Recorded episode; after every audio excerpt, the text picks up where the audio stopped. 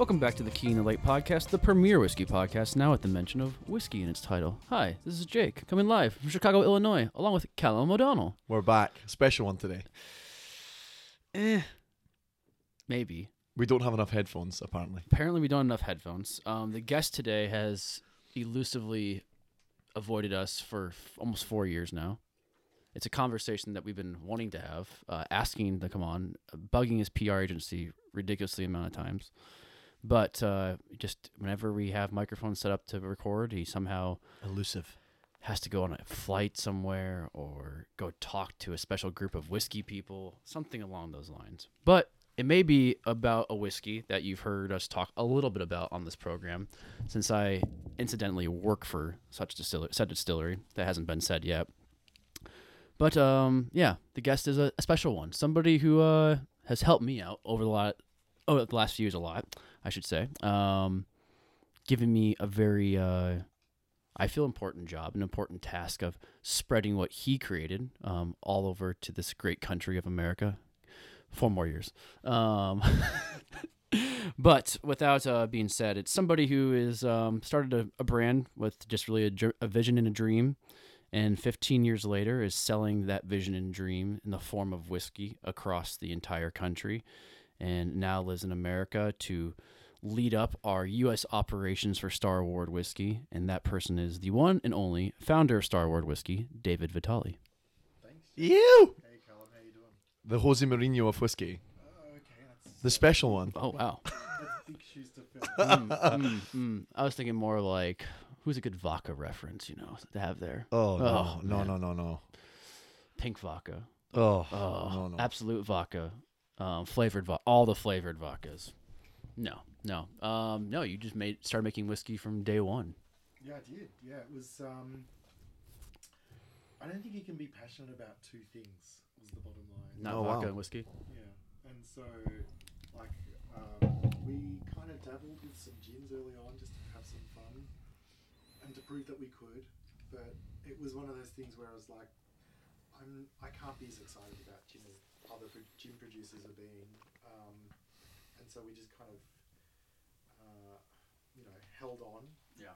you know white knuckled way and just funded our way to whiskey without any of that cash flow that gins and vodkas and liqueurs provides for the Mm. first five years of Starward. Five and a half years. yeah. It was interesting yesterday at, at an event when we have a lot of questions to ask you, a lot of personal questions, a lot of uh, uh, maybe intimate questions. Be but someone asked you, "Do you guys have like an MGP over in Australia?" And the answer is obviously no. So when your distilleries are beginning, it's just all on you. Mm, that's right. So um, Are you and I sh- think that that's changing. Like Oh. there are a lot of um, producers now starting to think about um, uh, getting into whiskey um, without a brand, just as, as the producer of the spirit, and then A wholesaler. Yeah. yeah, wholesale exactly. Um, but certainly when I started, we were whiskey distillery number ten. Yeah, that's I don't think I knew that. Yeah, in Australia, I did the math. that's mad, isn't it? Though. I mean, what did that like? Sorry to jump in, but what did that look like for you? You know, at the time, because you know we we had we spoke with Trey Zoeller right recently on the pod, Good friend. And great friend of the pod. And but he, you know, he talks about how he started making bourbon before it was in before it was in vogue, as he likes to mm. say. But you know, at the same time, bourbon had a massive history in, in America. Whiskey had a massive history in America. But you know, if you were the tenth distillery in Australia, it's probably the tenth whiskey distillery ever in Australia. Yeah, I mean, look, there's a. I mean, we could do a podcast on the whole Yeah. history Right. of Australian whiskey leading up to um, Starward starting, and it, you know, I mean, it dates back to colonial times during the we had a huge gold rush in Australia Right. in the late 19th century. So, of course, wherever there's miners, there's going to be booze. That's ORS, or no, ERS, not ORS. A little more directional. More There you go. Perfect. yeah. Perfect. You can move the microphone around too. Okay. If you had headphones, you would under, you would know that. I would know. this. Yes. God damn it. I mean, we I have four pairs of headphones. I mean, who knew? Should I restart the podcast so we can No. adjust? We're Okay. good. Fine. Oh, So you know, there's a, there's a whole history of whiskey that um, we could fill a podcast in just getting to That point. before before Starward started. But yeah, whiskey number distillery whiskey distillery number ten in the modern era, which kind of started in 1992 with Bill Lark from the Lark Distillery in Tasmania, um, getting the first license um, to make to make whiskey. That was his objective. They made a whole heap of other products as well, but whiskey was his passion. And you know, um, that scene at that point in time it was really modeled on a Scotch whiskey kind of mindset. Mm-hmm. So it was all single malt. Um, it was all very much aged in ex um, fortified wine barrels or ex bourbon barrels.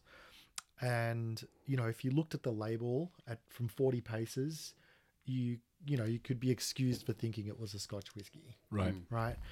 And so when I started, and, and all of it amazing quality. In fact, you know, uh, the famed Sullivan's Cove won best single malt in the world in 2014, right? So, but back in 2007, when I when I started Starward, really, the the idea really wasn't about can we make great whiskey in this country that had already been established. The Mhm. Tasmanians had done a great job of that for me, it was about saying, can we move it from the very, very top shelf or the dusty kind of gift cabinet that you know you don't want to kind of The exclusive stuff. the exclusive stuff to something that could be shared every day, um, something that would be readily available um, around the world, and that would be, you know, true to form, consistently the same product every single time. Because those, the the whiskies that inspired me, were kind of that format. I think as well one of the cool things about Starward, and I'm I'm not a massive Australian whiskey buff or anything. We've we've obviously we've spent a bit of time in Binny's, a little bit of time, the two of us. But one once upon a time we did actually buy a couple of Australian whiskies that were on the on the rack on the table. Yeah. Um, I, I can't remember what whiskies they were, but they were from about- Tasmania. Hellyers Road. Yeah. Yeah. And so we tried a bit of that, and obviously I've tried an extensive amount of Starward. But I think one of the things that that kind of proves your point, or is you know coming into your point, is that of of all the whiskies that I try, you know, the most modern one that, that I feel that tastes really really good is probably Starward, right? Like you know, you can get a bottle of the twofold for le- than for less than you can get some gins, you know, out Mm. there. Like you look at a bottle of Monkey Forty Seven that'll come in at fifty bucks or whatever. Right. Twofold will beat that every day of the week. Yeah. you know. Yeah, and that was the point. And and you know, I knew when when we were looking at um, setting up that we needed to scale up. Mhm. You know that we needed to have um, depth of inventory to to solve two problems. The first was consistency because I wanted to be deliver on the promise every single time. Yeah. You know, and be very distinctive in the flavor profile using red wine barrels, but you know, consistency through depth of inventory, but also that scale means that we've got economies of scale that then mean, you know, we can operate the stills hot all the time. They were running 24 7 for the first, well, they still do, but, you know, for the first three years, I was running those stills 24 7. What year is Um, this? So I started actually distilling January 20th, 2010. 2010. Right. So it took us two and a half years to kind of get going because I started the company in June 2007. And by the middle of September of that year, there was this sort of small kind of crisis that the world went through. Right, right. And so raising capital through that environment was challenging, to say the least. But we got there. try selling fine art. Oh, yeah. Yeah. Well, with your charm, Yeah. Jake, no problems at all, right? It's all on my walls now. Yeah. Yeah. Yeah. So, so um, it took us a little longer to raise the capital than we than we thought. Yeah. And then, but by the middle of 2009, I'd had enough capital to buy all of the shiny bits to make this distillery and set it up. Um, I had recruited our first employee, Sam Slaney, and we set about commissioning the distillery. And by January the following year, we were making whiskey, which is pretty crazy. Can we go back before all that when you were on Tasmania learning Mhm. from Bill? Yeah. Oh, right. Cool. Yeah. So I learned from Bill Lark um, h- h- how to make great quality whiskey, but also what I didn't want to do too. Right, like there was two parts to that conversation. In that, you know, um, as I said, you know, there's a you could look this up on the internet time machine, so I'm not going to disclose names, but Oh. one of the websites used to say we make Tasmanian whiskey in the finest of Scottish traditions. Hmm. And I'm like, well, that's great, but I think we're okay with whiskies made in the finest of Scottish traditions. Like, hmm. what's the Australian tradition we want to hmm. kind of craft? And so that was the curiosity that I brought to my time at Lark was to understand, all right, how do you craft an amazing whiskey? Mm-hmm. And they were doing that.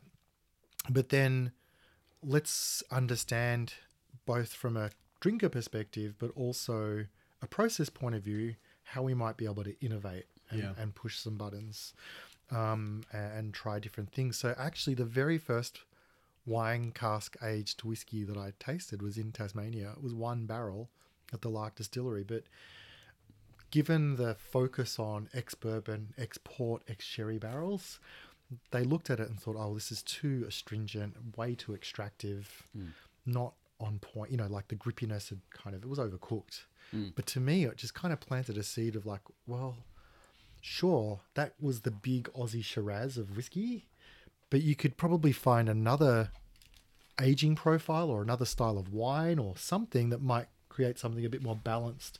So I just parked that in the back of my head and then worked with Bill for 18 months making whiskey, helping them sort of scale up. They just set up a new distillery um, in the Coal River Valley and um, we uh, wanted to make more whiskey. So I helped him set up basically the first program, a whiskey futures program. What's that? So um, it's kind of like a, a CD, like a term deposit, Oh, okay. where you buy the barrel of whiskey today for.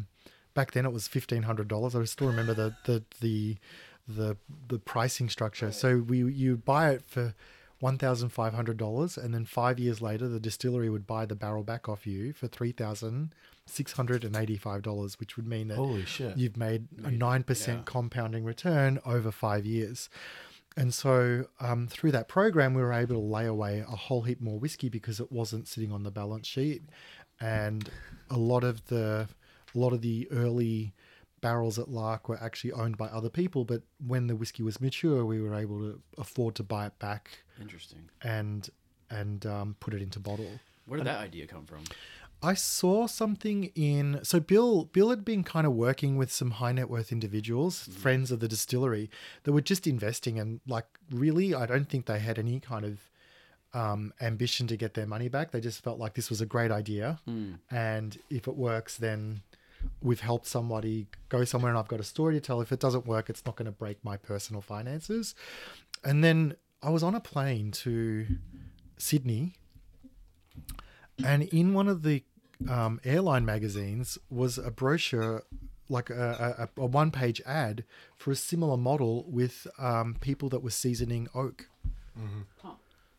And you could buy it by the lineal meter because it was in australia and you'd buy like so many linear meters of, of um, oak it would be air dried over three years and then they'd pay you a premium per lineal meter on the way back It's so funny because there's a lot of companies that are doing that now as their uh, that's their business. That's their business plan. Um, like you know, there's I know that obviously Cask X was the big drama here. Oh yeah, that was a forgot big, yeah. you know, there was a big controversy there. But now, you know, you look at other companies like uh, Cask Trade.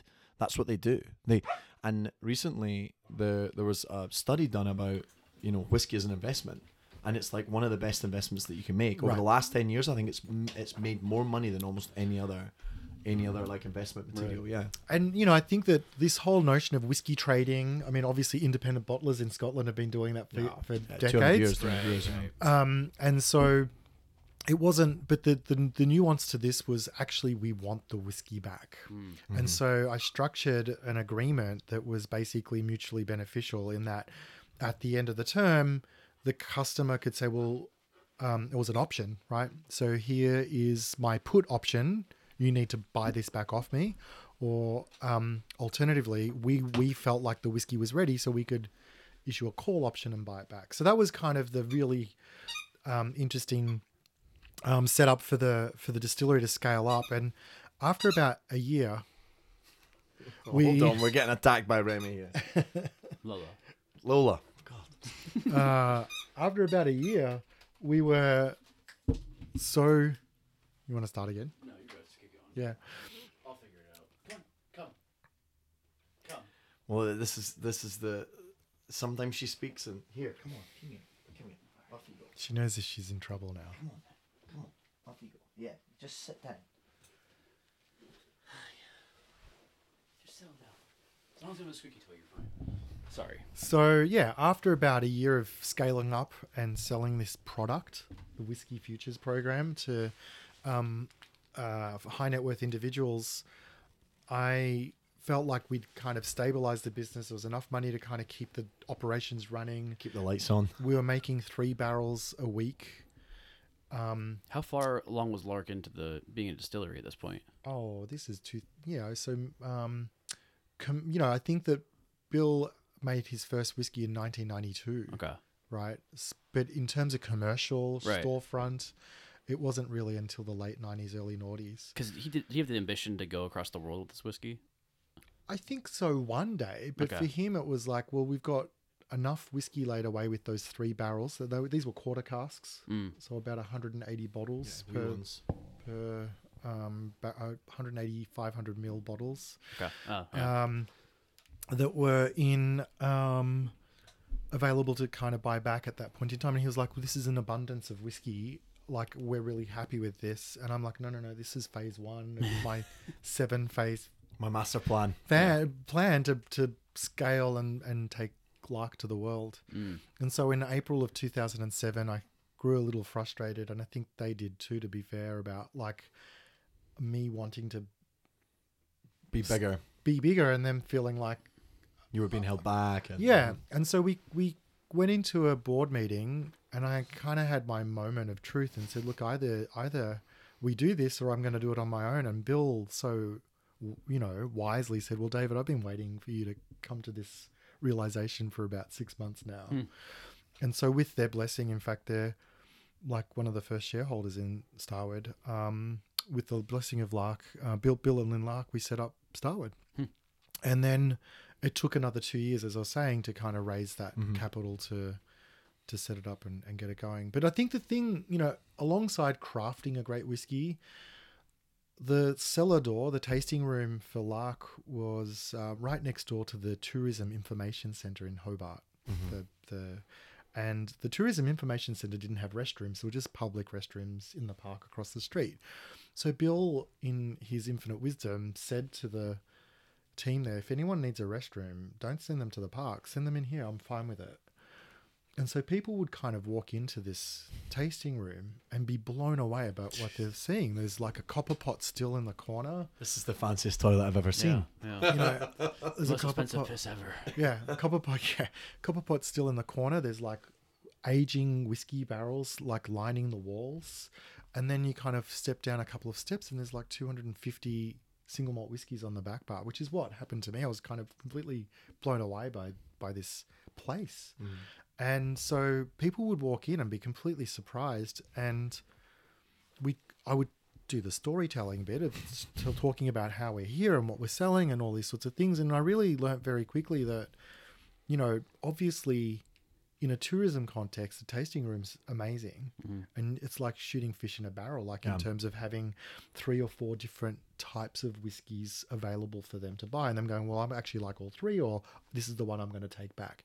But really, it was a memento from their trip and a great story to tell. They're not. They're not buying the whiskey because it's whiskey. They're buying it because we were in Australia and we went to this bathroom, and the next thing you know, There's we were in a whiskey tasting. Yeah. So Is and that a T-shirt? Uh, yeah, it should be. And so the, the the the great thing the great thing about that for me was that like oh this is like great as a tourism business. You know you can really do some great storytelling and something quite unique and distinctive and reflects the place it's made. All the things that whiskies do, right? But the challenge was once we started selling to bars around town or um, on the mainland in on you know in in Australia, whoops, uh, in Melbourne and Sydney, and I, I used to say this when I was in Tasmania. I'd go, oh, i- in no, in Australia, this is what we would do, and Tasmania is part of Australia, but Right. very, Well. very, I feel, Yeah, like I'm, yeah. I feel like I'm part of the tourism board explaining that to people here in America. Like, oh yeah, Tasmania has all these great whiskeys. Like, yeah, what about Australia? Like, part of Australia. yeah. So, um, but what I learnt really quickly was that one thing that bars and customers that don't have that storytelling really want is something that they can come back to and that it be consistent from batch to batch. And so, in as much as all of the releases at Lark at that point in time were single cask, small batch production. So that is 300 kilos of malted barley, two, oh no, it's about four days in, of fermentation. Wow, it's a long time Wow. though. Yeah. Um, four days of fermentation and then um, two still runs, right? And then one barrel, never to be seen again. So it's well beyond any single barrel program that we've got here because it was one batch of barley. Yes, Right. it's not a single ferment- barrel program. It's just a single barrel. Yeah. like there's And no Right, it's never to be Was, repeated was it again. a, that wasn't really a marketing ploy. It's just the only way of doing it. it was just the way that Yeah. Bill optimized the distillery, because right? that's what distilleries in America did in like 2012, the small batch single barrel program. That was the whole marketing ploy of it. Yeah. But he, it just was, you know, the way that he'd structured the distillery was like, well, one barrel is one day's production. Right. Made sense. So, um, I really learnt very early on in my whiskey kind of journey um, that consistency is a real selling point for a brand. Something that, you know, like ideally you can have um, as really distinctive. Like that every time you have it, you're going to go, well, that's Starward or that's Laphroaig. I mean, that's the perfect example, right? Right, yeah. No one's ever left wondering what they're drinking when you pull the cork on a Laphroaig. There's a lot of sounds that are made before. Oh, that's Laphroaig. Yes. A lo- there's a that. few afterwards too. The yeah, there's there's either the mm, oh wow that oh that's Laphroaig or there's the mm, that's Laphroaig. yeah, but distinctive, not the le- Yeah, nevertheless. exactly. And so to me, we wanted to have that distinctiveness, and that kind of then, when I started to think about, okay, great, we've set up a distillery. What are we going to stand for? And was all of this built off this kind of these sort of aha or light bulb moments that you had working at Lark Mm. when you know that you talked about the time when you you'd seen this whiskey that had been matured in the the wine barrel and you you've tasted it and you're thinking wait a minute there's something else here you've gone forward and that whole time you're thinking there's there's a rabbit hole there that I want to go down Yeah, there was definitely a rabbit hole that I wanted to explore because if we could crack that nut, then well, we'd have Starward, right? Yeah, Something yeah, that's yeah. really distinctive, hmm. but also really approachable and delicious. Do you know what I really love about this story is that it's not like steep. You know, I think we all have heard the my granddaddy's granddaddy and blah blah blah blah blah. But like this was like 15 years ago, mm. and and it's kind of been consistently moving forward, and it's culminated in, in you being here in Lakeview East in the Key in the Lake Studios. Famous studios. No, there's no folklore to build a marketing program around, because or even fake folklore. But, I it's more authentic that, or I feel it's Absolutely. very I was, authentic. I was way. Yeah. about to say, like for me, that's never been. I I think that once once you let go of whiskey made in the finest of Scottish traditions, then you've got a playground that actually can out Scotch Scotch. Hold on, no, yeah, I'm kidding. no, I'm no, it's kidding. inter- it's an interesting because you always say that Starward's is more Australian than most Scotch is Scotch. Yeah. Oh, hundred percent, a thousand percent. And the other thing as well is I feel like, you know, a lot of Scotchies, and I say this as a Scotch guy or or someone that you know used to work for Scotchies. Comes from the motherland. I come from the motherland. Um, but I think one of the coolest things about Starward's is that you guys really could have, and this is I really obviously I don't know it near as well as you two, but I feel that consumers the way that they see it is that you guys could have rested on your laurels with the the Solera, the twofold, and the Nova, and then done single barrels Yep. but that just hasn't happened. You know, it's it's really been like I feel like so I speak to Jake, and it's like every six months you guys have got something really really cool that's in the works. Whether it was the, um, was it called the the Seafarer? Yeah. No. Yeah. yeah, Yeah. that was a super like really really cool, interesting innovation. And then the ginger beer cask, which I was absolutely obsessed with. You know, all of those things are just bits and pieces, and that's on over the last two available three May seventeenth Yeah, there you go. in America. Amazing stuff. Yeah, and I think that you know, so innovation's kind of at our core, and that comes from a, a few places. The first is you know, we've got really broad regulations. I Mhm. mean, they're so broad you can shoot a cannon through them. Like, Yeah. there's just nothing there on the page to restrict you as long as you are making, you know, a whiskey from a fermented grain mash that's distilled and aged in wood for a minimum of two years. That's it, right? So, Wood given being the wood, key point there. right? Yeah, not And a s- container. And so, you know, all of a sudden, you've got so much flexibility to take things for a walk. We were listening for the dog. She's just singing along up the stairs. So, um, is really important because we've got the license to do that. But secondly, um, I don't have tradition. yeah, we great. don't. We don't have the, that historical castle. We don't have the you know the brook by the distillery that sort of we source the water from.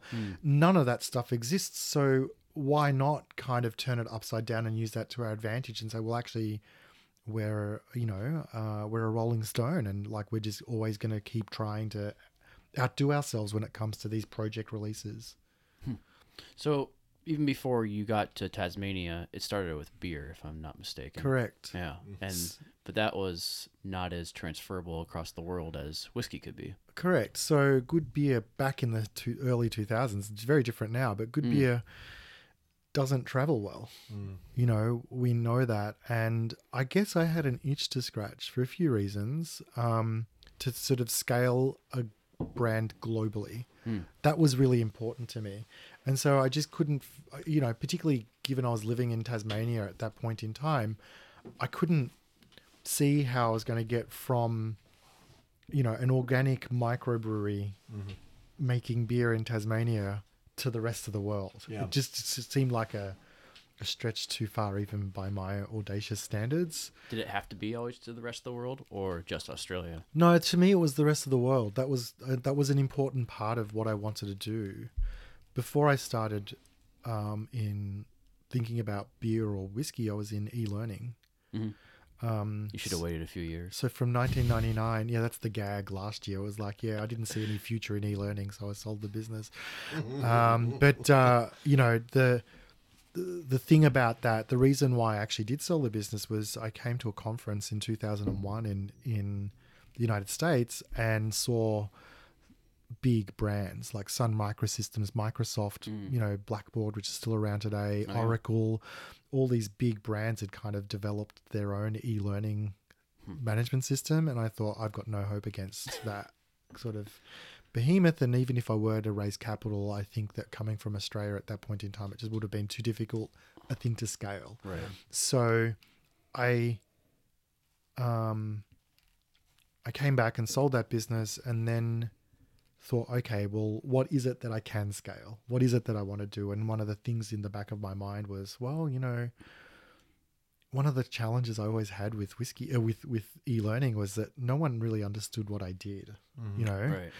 and from a family perspective and you know being a good italian boy i wanted to make my family happy and so they didn't understand they just thought well like you look like you're do- having a good time i guess that's fine and so i thought oh i'm going to make a bev- you know i'm going to make a beer they'll know what beer is Hmm. and so that's where it started and then from there we moved you know like like i went very deep into a business plan in tasmania on an on organic microbrew i've got a label i've got hmm like uh, a brand name. What was the uh, name? I don't think you've ever told me the name. Stronach, as in Mount Stronach. Very good Scottish name. Um, It's a mountain behind the farm that my um, wife's family grew up on. Hmm. Yeah. So um, that was the idea. And then we shelved that. And then I did some consulting work for high growth startup businesses looking to kind of scale up because I had that e learning experience. And then one day I was talking to um, the government advisor who take took care of the program that I was part of. And he said, "What are you doing here? It seems like like very random. Usually, people at your age are here to start a family because family's already here, or there's some sort of government job that's got them back to- Tasmania? in Tasmania, yeah, it was it wasn't gentrified at that point in time, and I explained to him the whole "good beer doesn't travel well" story, and he said, "Oh, I've got someone you should meet," and that was Bill. Yeah. And So Yeah. you, I I don't think I've ever heard you say that you wanted to make a beer or a whiskey to prove that you were doing something. Because I think people are more confused about what we do. If you say you work in the spirits industry, I usually get like, "What do you do for your job?" Like you're always traveling somewhere. Yeah, I mean, everybody think I'm like, oh, what's his name? Um, the you know Leo DiCaprio in, in Right. The Great Gatsby. You know, like always with a Mm. Manhattan in hand, with a tuxedo on, smiling with a people glint. It's usually how you are. I'd You say know, it's pretty oh, accurate. really? Yeah, yeah. Calling people sport. Sport. So, Come on, um, so it's uh, it's not that, but yeah, I, I, I wanted to make something, something real and tangible, Mm. and that could kind of an object, you know, was really important to me as opposed to intellectual property per se. Yeah. But equally, There's something to be said for, like you say, like that tangibility of something that you've made and seeing it, right? Yes. Versus like an app or you know, Yeah. or e, you know, Yeah. e-learning is a Yeah. great example. exactly, and so I think I suffered from that a little bit over COVID. You know, like while you know you know that they've got the product in their hands and it's like a tasting, but over Zoom it just felt like yeah. it's not as tangible. Like at the same time, it's just the screen. Like you're it's a two D thing at the end of the day. And that's so true. Yeah. Yeah. Yeah, and the thing the thing that really struck me, I guess, was from a from a from a whiskey point of view, I chose the most you know from beer, which is like weeks, right, to years to kind of get a product from you know.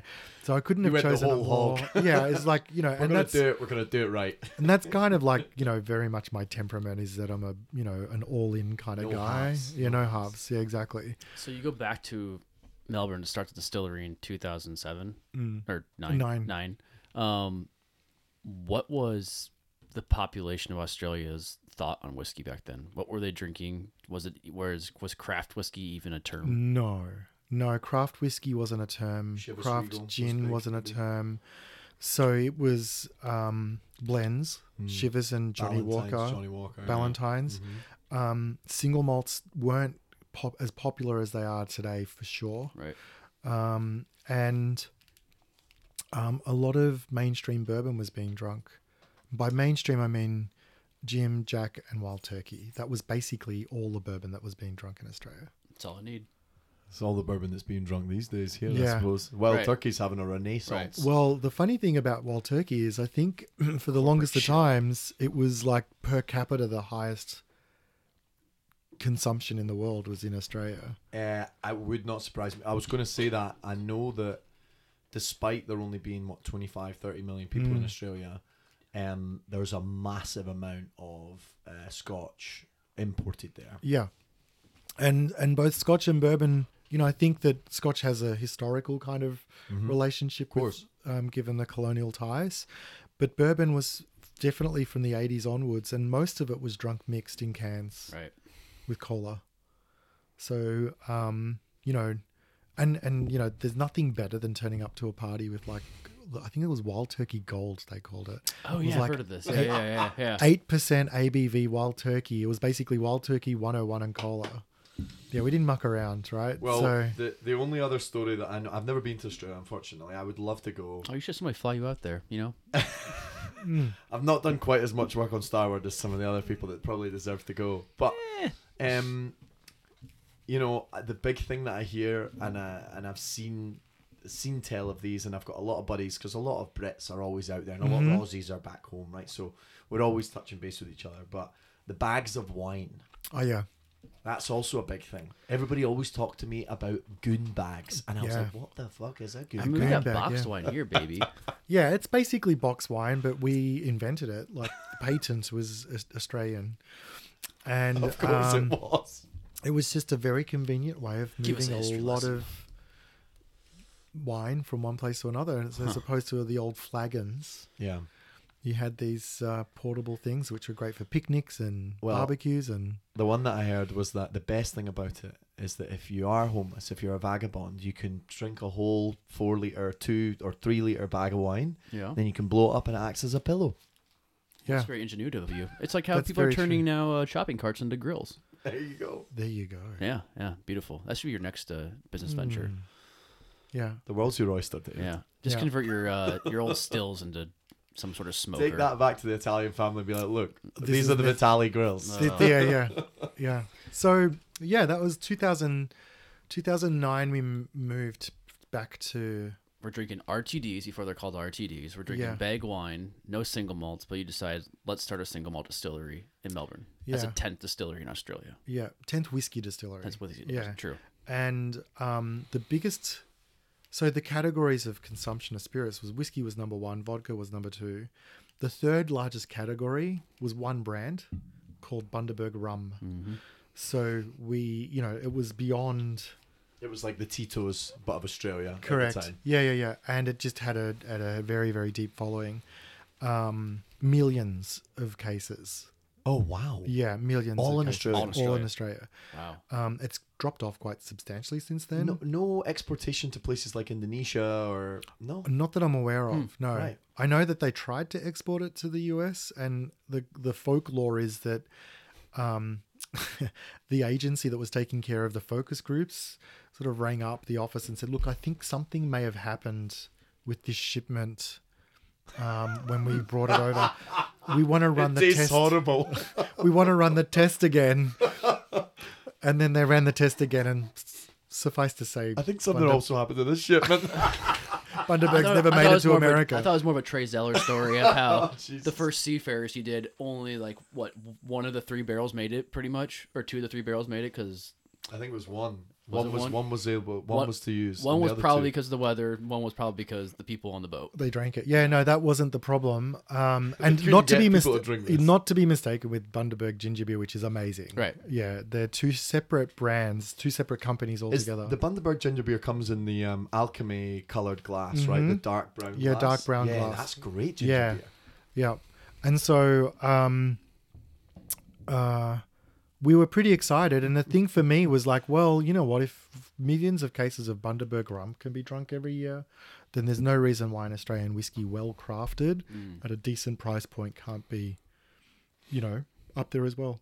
And that sort of got me thinking, So when did uh, Sam enter the picture? And the reason why I bring up Sam is because he's still a fixture in this story 15 years later. yeah, employee number one started in July of 2009. All I had was literally the day that we met.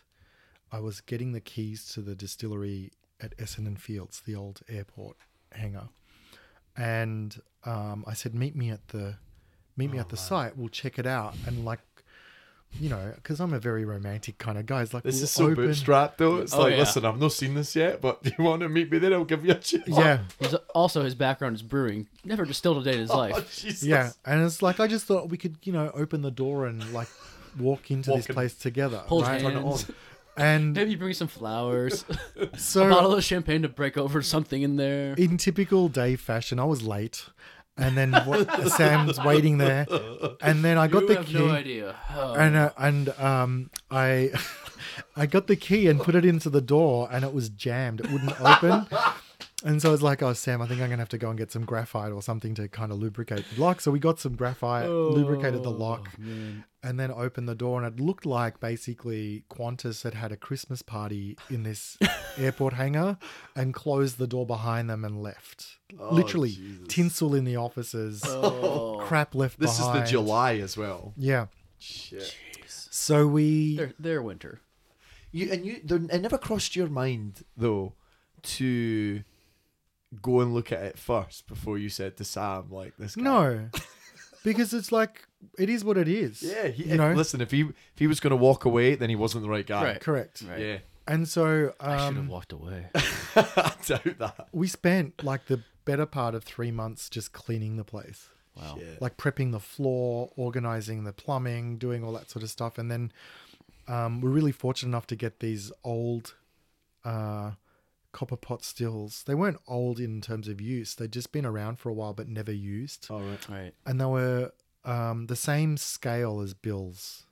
Mm. So Perfect. a 600 liter pot still, which actually was 500 liters, too small. Um, so it was 100 liters off, and then an 1800 liter wash still. Oh. Spirit still was um, 500 and the 1800 liter wash still. So at least you had a little bit of uh, almost familiarity. I knew Yeah. Sizing, yeah. and yeah, just to kind of. gauge things Yeah. Were you distilling on your own at Lark by then when you left? So I was responsible for the spirit run because Okay. the spirit still was at the at the tasting room, but the wash still was actually out at a brewery in Mm. the suburbs of Hobart. Back what they'd bring it over. they'd bring the low wines over. yeah. Wow, right. and then we would distill at the distillery and i mean that would be totally forbidden today like in I terms was of the wondering, regs um but it was great we we set up the distillery and the ambition was to move from three barrels a week which was what bill was doing with the same equipment and we were consistently making about 21 or 22 barrels a week Oh wow. from the same equipment and so Just you two? yeah and then we recruited um Massive difference from when you were doing three, though. Right. three a week to 21 22 Jeez. a week yeah with the same investment Mm-hmm. program that we talked about before so um, we scaled up we Big scaled time. up big time Mm.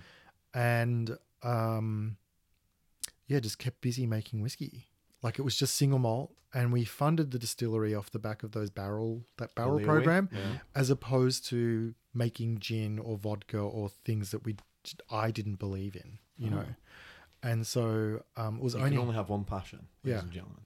yeah. As one of my mentors say, if you're chasing two rabbits in a paddock, you're not likely to catch either. This Mm. is the day I resign from Starward and go full key in the lake. Okay. Give me his P45 or so- whatever you call it here. I mean, I like to think Starward is renowned for the wine barrels that we use to Mm. barrel age our whiskey inside of. How did that take shape? yeah. So it wasn't like day one, I thought I'm going to crack that nut Mm-hmm. that I had, you know, the kernel of an idea Yeah, it wouldn't leave you alone, kind of thing. um, it was there, but it wasn't what I needed to solve right away because a I'd made a promise to these investors that I was going to buy back their whiskey, Mm. and so I needed to have a commercial product at the end of it. It would be something that I could confidently say this is going to be good. And so the majority of the whiskies aged in Tasmania were in fortified wine barrels like port, but can't call it port because it's from not from Portugal, right? I didn't know that. It was tawny. I don't know. Tawny, yeah. I didn't know they're using tawny barrels mostly. Tawny barrels and then a spattering of um, ex bourbon casks. Because you you guys also have a tawny cask, right? Mm-hmm. right behind you. Yeah, which is delicious. Yeah. my favorite. But and again, it was one of those things where it's like, well, I'm not going to do tawny barrels because that's Tasmania. I'm going to, but I am thinking fortified barrels. Mm. What's the alternative? It's apera, which is most like sherry. So Mm-hmm. tawny is like port. Apera, like aperitif, is like sherry casks. And so we um, were fortunate enough to get 400 barrels from a, a fortified winery called McWilliams. They were like eighty dollars each, which is laughable now. It's probably closer to twelve hundred to fifteen hundred dollars for the same barrels. They've gone up another four hundred dollars So we in could four years. we could we could quite easily have just kept the barrels and sold them as an investment, let alone what was inside the barrel. Yeah. We had them um, recoopered, so shaved, toasted, recharred, resized Right. to 50 litre, 100 litre, and 200 litre barrels. And then we just set off and, and started filling all of those barrels according to a you know a filling schedule.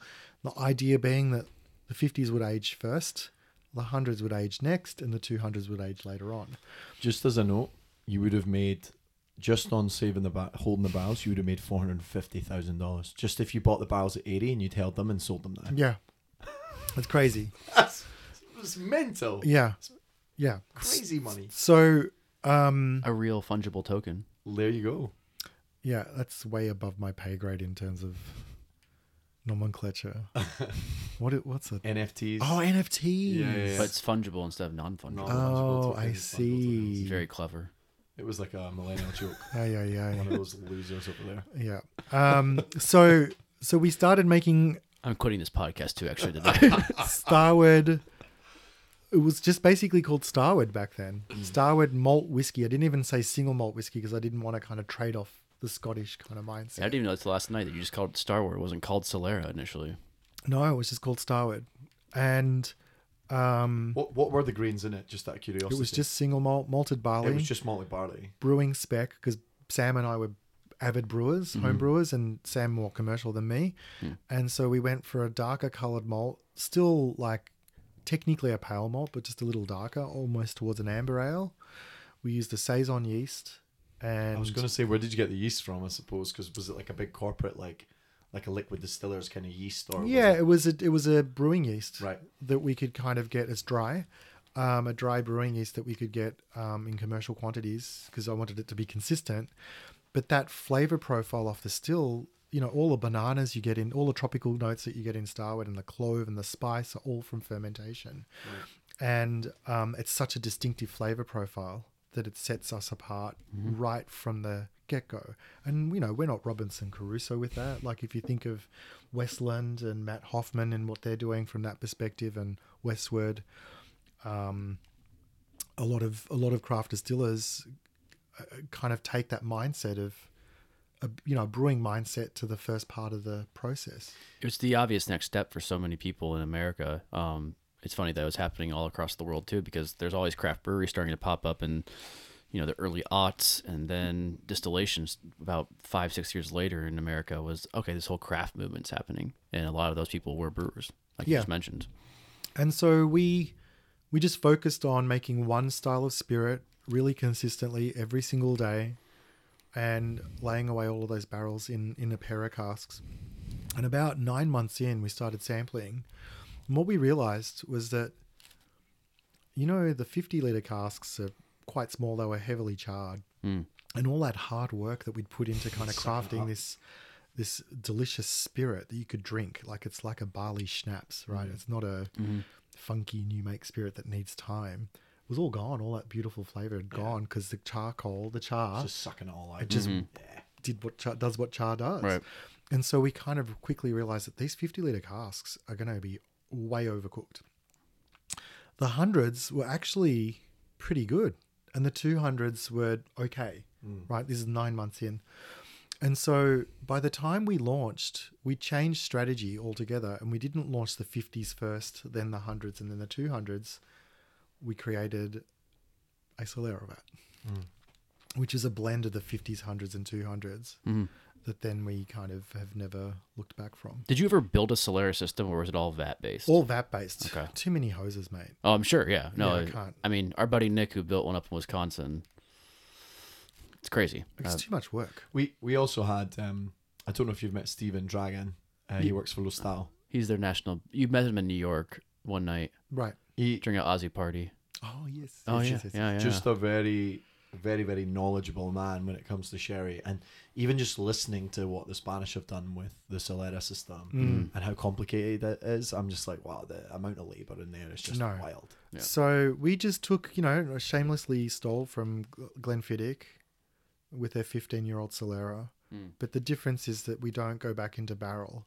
So once the aged whiskey goes into the vat, it stays there right until we disgorge it. And roughly, depending on the batch and where it's going, it's anywhere between 10 and 20% of that vat, which is 5,000 liters, which is what, 1,200 odd gallons. Yeah. So it's not much, you know, that we do for each batch. And then we top it up with aged whiskey. How long was it? Was it just Solera as being the Starward whiskey? Uh, till 2015, Oh, is that long? March 2015. Nova was next, right? Nova was next, and that's when I was like, "Oh, I need a name for the first whiskey now."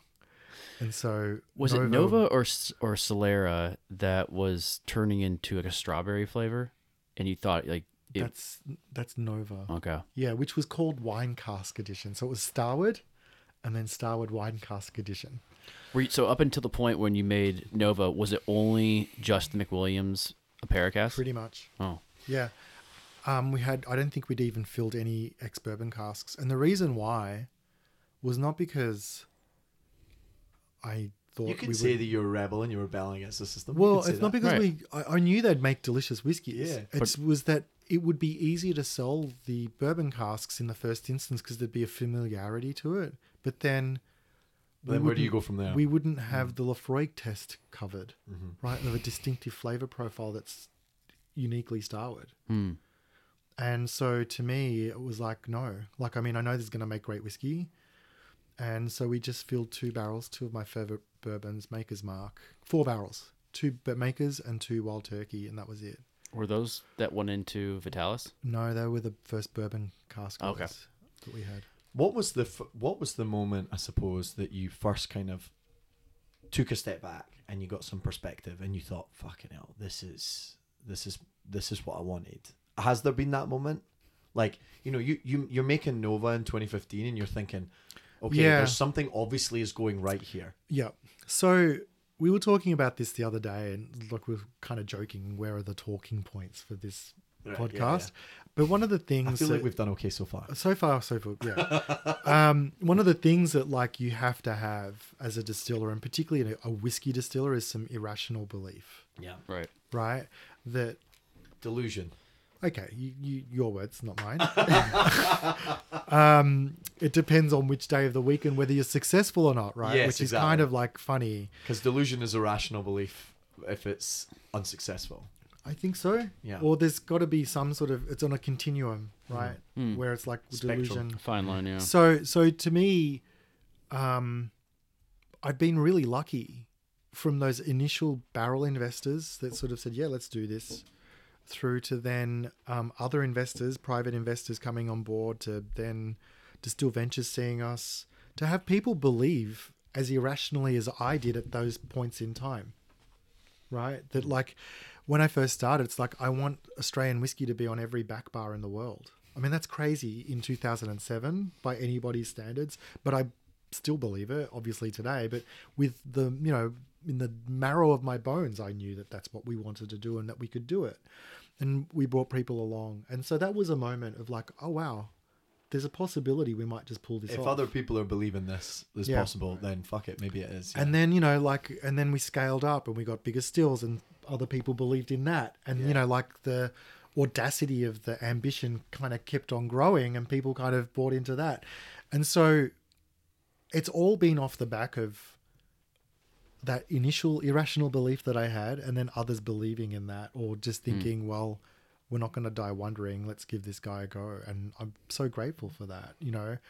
Um, but truly, I think there's probably there's probably three moments that come to mind. Hmm. The first one's actually quite early on, and and, and um, we struggled. We were kind of like white knuckling it for a long, long time. Like we were like thirty days from away from insolvency for the better part of two years. Wow. How, is how very how big was the staff during I think then? we had six or seven on the team then. You know, so these are families that have got to feed people. Right. It was extremely stressful. And um, the thing that kept me going through that period of time was not like, I mean, I'm stubborn, yes, but it was um, every time we did a, I used to basically have a trestle table, one of those plastic tables that you can get at Home Depot, and I'd go to like the lobby of like corporate buildings on a Friday afternoon and do sampling and sell whiskey like cash money because you can in Australia. Um, Can you imagine? Wow. and We should try that. Um, the feedback was always positive. Yeah. Like no one kind of said, "Oh, this isn't for me. Thanks very much." It was always positive. What were you selling? Sorry. Uh, That was Solera. yeah. just So you're Solera. selling Solera, but like, how much Australian dollars was? Oh, um, it was seventy bucks, which at the time was the same price Balvenie Double Wood was, Wow. which was my benchmark in terms of price point. And it's a great story that when I got when um, in in Australia, there's a great retailer, probably the same sort of footprint that a Binny's would have, um, called Dan Murphy's, and I met with the um, head buyer of Dan Murphy's, and he said, "So define success for me, Dave." Which I mean, you know, coming from me, I was like, oh, I've got to temper this down because if I say global, if I say global domination, he's going to think I'm batshit crazy. So I just said, well, you know what? Like, we're pitching the product at the same price as Balvenie Double Wood. I think that's an exceptionally well crafted Scotch whiskey. Um, and I would love to kind of think that we could sell as much Balvenie Double Wood in Australia, uh, as much Starward as, as Balvenie Doublewood is sold. So that was the first benchmark. You benchmark. really tempered it down. Yeah. And Really. Just, And you know, I'm one proud of the, of you. Looking back, I'm proud of. I'm proud of That's- 2012 Dave. that's still very ambitious. it's still ambitious. Yeah, oh yeah. By by Tasmanian standards, that would be would have been a factor, like 10x, um, the volume Right. that had been produced that would, was being sold. So it was still audacious in that context. And so he's like, mm, okay. And so every every time I'd go in to meet him for like updates on sales planning and programming and sampling programs, he wouldn't print anything out, but he'd just show me the screen and chart Starward versus Balvenie Doublewood, and he goes, "You're closing the gap."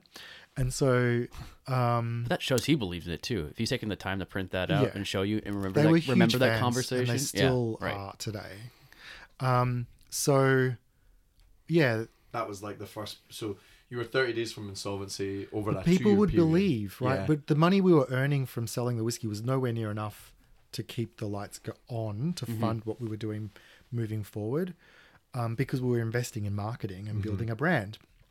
And so, um, I was the plan was to raise capital, but it just became very time sensitive, and the worst time to raise capital is when you need it. um, and so, but we found investors, and they came on board, and they believed in what we were doing, and um, that was amazing. And then after that, you know, we were able to kind of build the business up for about twelve months, and Get a bit of um, a runway going. yeah, and then we had Distill Ventures come on board, which has been transformational for the business. What year was that? That's October 2015. So there were three years of selling the whiskey where it was just like, That was hand selling. I Yeah. don't know if we're going to make it. But I just had, so the, the first moment of like, oh, I think we're going to be okay was when I'd talk to people. And that would just pump my tires up, even though it was exhausting. Corp- corporate office, you're selling it for 70 bucks, cash Yeah. in hand, and you're like, you're going there and you're destroyed because you've done six, eight, 10, 12 hours at the still. You've been sweaty or whatever, and you're like, oh, look, I need to go and do this bloody hand sale. You go into an office, and the first person you speak to is like, holy shit, man. Like, this is legit. And all of a sudden, you're like, wait, I remember, like, Why we're doing this. yeah, And this is possible. it's possible. And so then you just kept, you know, kept my head down and kept on going. We raised that capital. We, um, you know, we kind of, it was very, you know, financially, it was really, really disturbing, I guess is probably the best word I could describe it as in terms of the toll that it took on everybody at the distillery at the time. And, um, you know, we had to, just to clean up the balance sheet. Everybody got paid a hundred cents in the dollar, but we had to liquidate the company and like go through an insolvency, like a chapter. What is it here? Ele- 11. Yeah. Similar sort of thing. So everybody was paid, but we just needed to clean it up, which is never a great feeling anyway. And then, um, and then we got on our way again and sort of like started to scale up and recruit great people to the team and you know start to build things out. And then so the second the second moment so moment one was trestle tables. People this isn't as crazy as i thought. The second moment was um when distill ventures came on board. It was like okay they see things the way i do. This So this is 2015, you were Tw- saying. october 2015 How'd they find you? We found each other Hmm. like we Aw. still haven't fo- yeah i mean it's cute It's a but- romantic story. it was funny because one of my colleagues, like from Tasmania, who um, owns the New Zealand whiskey company, Greg Ramsay, said, Dave, I think you should check these guys out. They'd be up your alley. So he sent me a link to Distill Ventures. And so I filled out the inquiry form. And then within 24 hours, I get a call back from somebody doing a survey on. I was like, wait, did, is this in response to the email? He goes, oh, no, no, we're just doing a general survey of the markets. And I was just like, this is crazy because literally 24 hours before I'd sent an inquiry off. My my skeptic, my skeptic Yeah. bell rings a little bit there, Right. but go on. And so we, um, no, that's solid. Oh, It's really? Independently verified. Wow. Yeah, no, no, no. So that is truly a coincidence. Total coincidence. Damn. And you know, they were, we were by weeks. I'm still upset about this. We were their second whiskey investment. Stauning was their first. Oh, I didn't know the that. Danish distillery. Really? Yeah. They- They've done really well. Though. Yeah. And so, um, but the thing that they loved about Starward, and I don't want to put words in their mouth, but it was very much obviously we had inventory ready to go. So all of that crazy ambition that I had meant that they didn't have to wait years upon years for us to start beginning that scale up. We could start to learn more about what it takes to be a global brand. We hadn't yet launched Nova Wow. So it's just just Starward at this yeah, we hadn't yet Huh. launched Nova, and I explained to the team at Distill Ventures all of the things about Nova. Like, so Starward, as it stands at the moment, is an Australian take on a Scotch whiskey. It's fortified wine barrels apera, but very stylistically in that sort of framework. What we're doing with red wine, delicious, approachable, like all of the things that we know Nova to be now. It's going to be like aged in these amazing French oak barrels, American oak barrels, different sizes, different wineries, um, and really sold the story on it. And their initial instinct was when I, that when they asked me, so where is this going to sit in terms of price point? They immediately thought that I was going to say that well, if this is seventy bucks, that one's going to be a hundred bucks hmm. because of its, you know, all of the provenance that's laid into it, all of hmm. the. And I said, no, no, no, it's going to be the same price. They didn't. Under, they didn't. They didn't realize though that that was the goal. Though that was the that was the goal and i think that the moment that i said that they anticipated that i was going to say it was higher because a lot of artisanal craft people mm-hmm. kind of think from process point of view mm-hmm. Right. as opposed from the drinker's perspective and i'm like no i mean uh, if i could i'd do it cheaper because Balvenie doublewood's a great whiskey but like if we could be at a glenfiddich price point we'd sell more They, Right. They're giving it the where's he pulled out the Balvenie double wood thing Yeah, from? And yeah, in your head, you're like, I want to catch Balvenie double wood. so so so you and Dan Murphy are in the background looking, Yeah, at, yeah, yeah. looking at graphs. yeah That kind of goes back into the layaway programming is that you put it away with the hopeful, the the intentional, the potential of the the brand growing over the years and coming back to it versus like Novo. Let's put it out. Maybe you aren't getting every buck out of it that you mm. should from the long from that short term standpoint, but from the brand growth and recognition, Correct. that would eventually grow it. Well, and even in the on the on that initial whiskey that we sold, like I we didn't make any money, right? Because all of it went back into marketing, and Yeah. building Yeah. the brand. So we were like naively, I thought my life would be easier once we started selling whiskey. but it got infinitely harder because Yeah, like 'cause you making whiskey is so much easier than selling it. Let me tell you. Yeah, the net profit Right. is a different thing than So when you start selling it, we'll get back to number three. But when you start selling it at this point, how are you? Is it just you and Sam out there doing it? Do you hire sales reps? Do you have distributors in Australia? we had a distributor. okay. very different to the model in the US. Yeah. Um, distributors are way more like um, smaller sales teams. Um, most of them take on agency brands, as they're called. Like, Okay. um, and the team that we were working with had Patron, which is not a bad brand to be a part of because they had all of the on-premise. was that was that a a tequila or something? Something like that. A This is clear spirit of 2010, right? Patron yeah. 2010. Right. Oh god, yeah. They had um, this amazing whiskey called Bruichladdich Oh, Oh, come on. and the Sazerac portfolio. Wow. wow. So I was the poor cousin kind of coming I was into that say, you're, the, you're the ugly stepchild in those within But that. they loved what we were doing, and in yeah. fact, this is a And it's like a- Australian. yes, they kind of another irrational believer, right? And they were so caught up in what we were doing that they actually signed the agreement, the distribution agreement, the first day the spirit came off the still. So this is three years before we had product. Wow. They signed a distribute agreement. Did you ever sell any clear whiskey? White No. whiskey? Okay.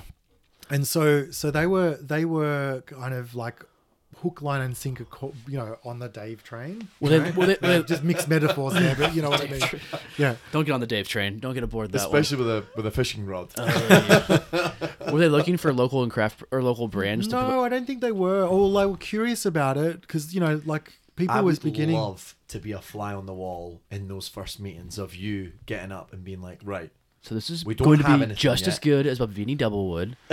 we don't Same have price anything point. yet. I don't have anything yet. In fact, the key to the hangar where the distillery Yeah. is, six Doesn't months really ago work. didn't even Yeah. we, yeah, we couldn't even open the distillery yet. But Oh. this is going to be really good. How and lo- they've been like, give it to me. you How long were you in the aftermath of the Qantas uh, Christmas party in that hangar before they came through before you moved out of there? oh so we moved out in 2016 so it was six years that we were there Okay. Did the job. Into it the totally did into job. Bertie Did Street.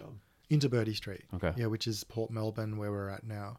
So, um, yeah, the that second that second moment Hmm. when when Distill Ventures kind of we you know we saw the world the same way. Should we explain what Distill Ventures is? Yeah, so um, you know, for people that are in the in the tech world, they're kind of familiar with um, um, incubators and accelerator programs that kind of take, hey, I've got this idea for an app.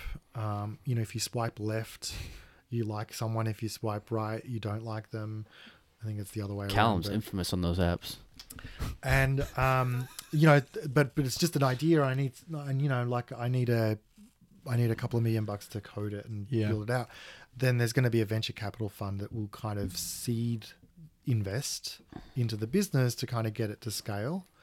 Um, um, and that's quite common in in tech world, in the Mm. tech environment, and in biotechnology and that world. But not And there's always, and just so that everyone's listening, like within, obviously, Distill Ventures is one, but there's many of these in the alcohol space. Yeah. And a lot of them do different things. You know, some of them will give you money as like a almost like a loan. Some of it's like a grant for equity and so Yeah. on and so forth. So, so you, that, yeah, Distill Ventures was the very first drinks accelerator program, and um, they have um, not only access to capital, which is really vital for particularly for a whiskey distillery, but more importantly for me um, was access to you know, and that was kind of the thing that I've since learnt. You know, when you find people that are aligned to your vision, the hard conversations that inevitably come up are so much easier to have because you want the, The same same, thing, thing. Um, and so the great thing about that moment where it was like, okay, it was I found I found somebody that sees the world the Mhm. same Yeah. way Yeah. and um, was able to kind of build build a business case to the investment board to kind of get us the money that we needed to scale up. And then, you know, that was 2015. By 2016, we'd moved into Bertie Street, and I said, you know what? I think we're undercooked. Like we need more capacity. Oh. We hadn't even turned on the new stills, Mm. and I'm already asking for more money. And, and they were like, yeah, we think you're right. Mm. And so they then doubled down again. Ambition, and- a constant theme in Dave's story. and so we we were really fortunate to have the backing of Distill Ventures at that point in time because all of a sudden that white knuckled 30 days away from insolvency am I Seems going to like a far way away. Yeah. it's like you know I don't have to worry about that I just have to worry about making a connection with a drinker or you know making great whiskey and scaling that up which is no mean feat right like it's making yeah, I mean, 20 that's the three of us. I think for the last four or five years, that's all we've done, really, isn't it? Like you know, trying to make that connection, inspiring someone to fall in love with a brand, and exactly and I, I honestly think that while you know while the making of a spirit. And actually to be honest and one of the big things that that for you was easy but i think is difficult for a lot of other brands is concept. Like okay you know you you had this you call it the Laphroaig moment or the mm. Laphroaig, Laphroaig concept i suppose Yeah. where you have something that's completely unique. No one really knows what it is like and then they try it and it's like wow okay there's nothing else like that.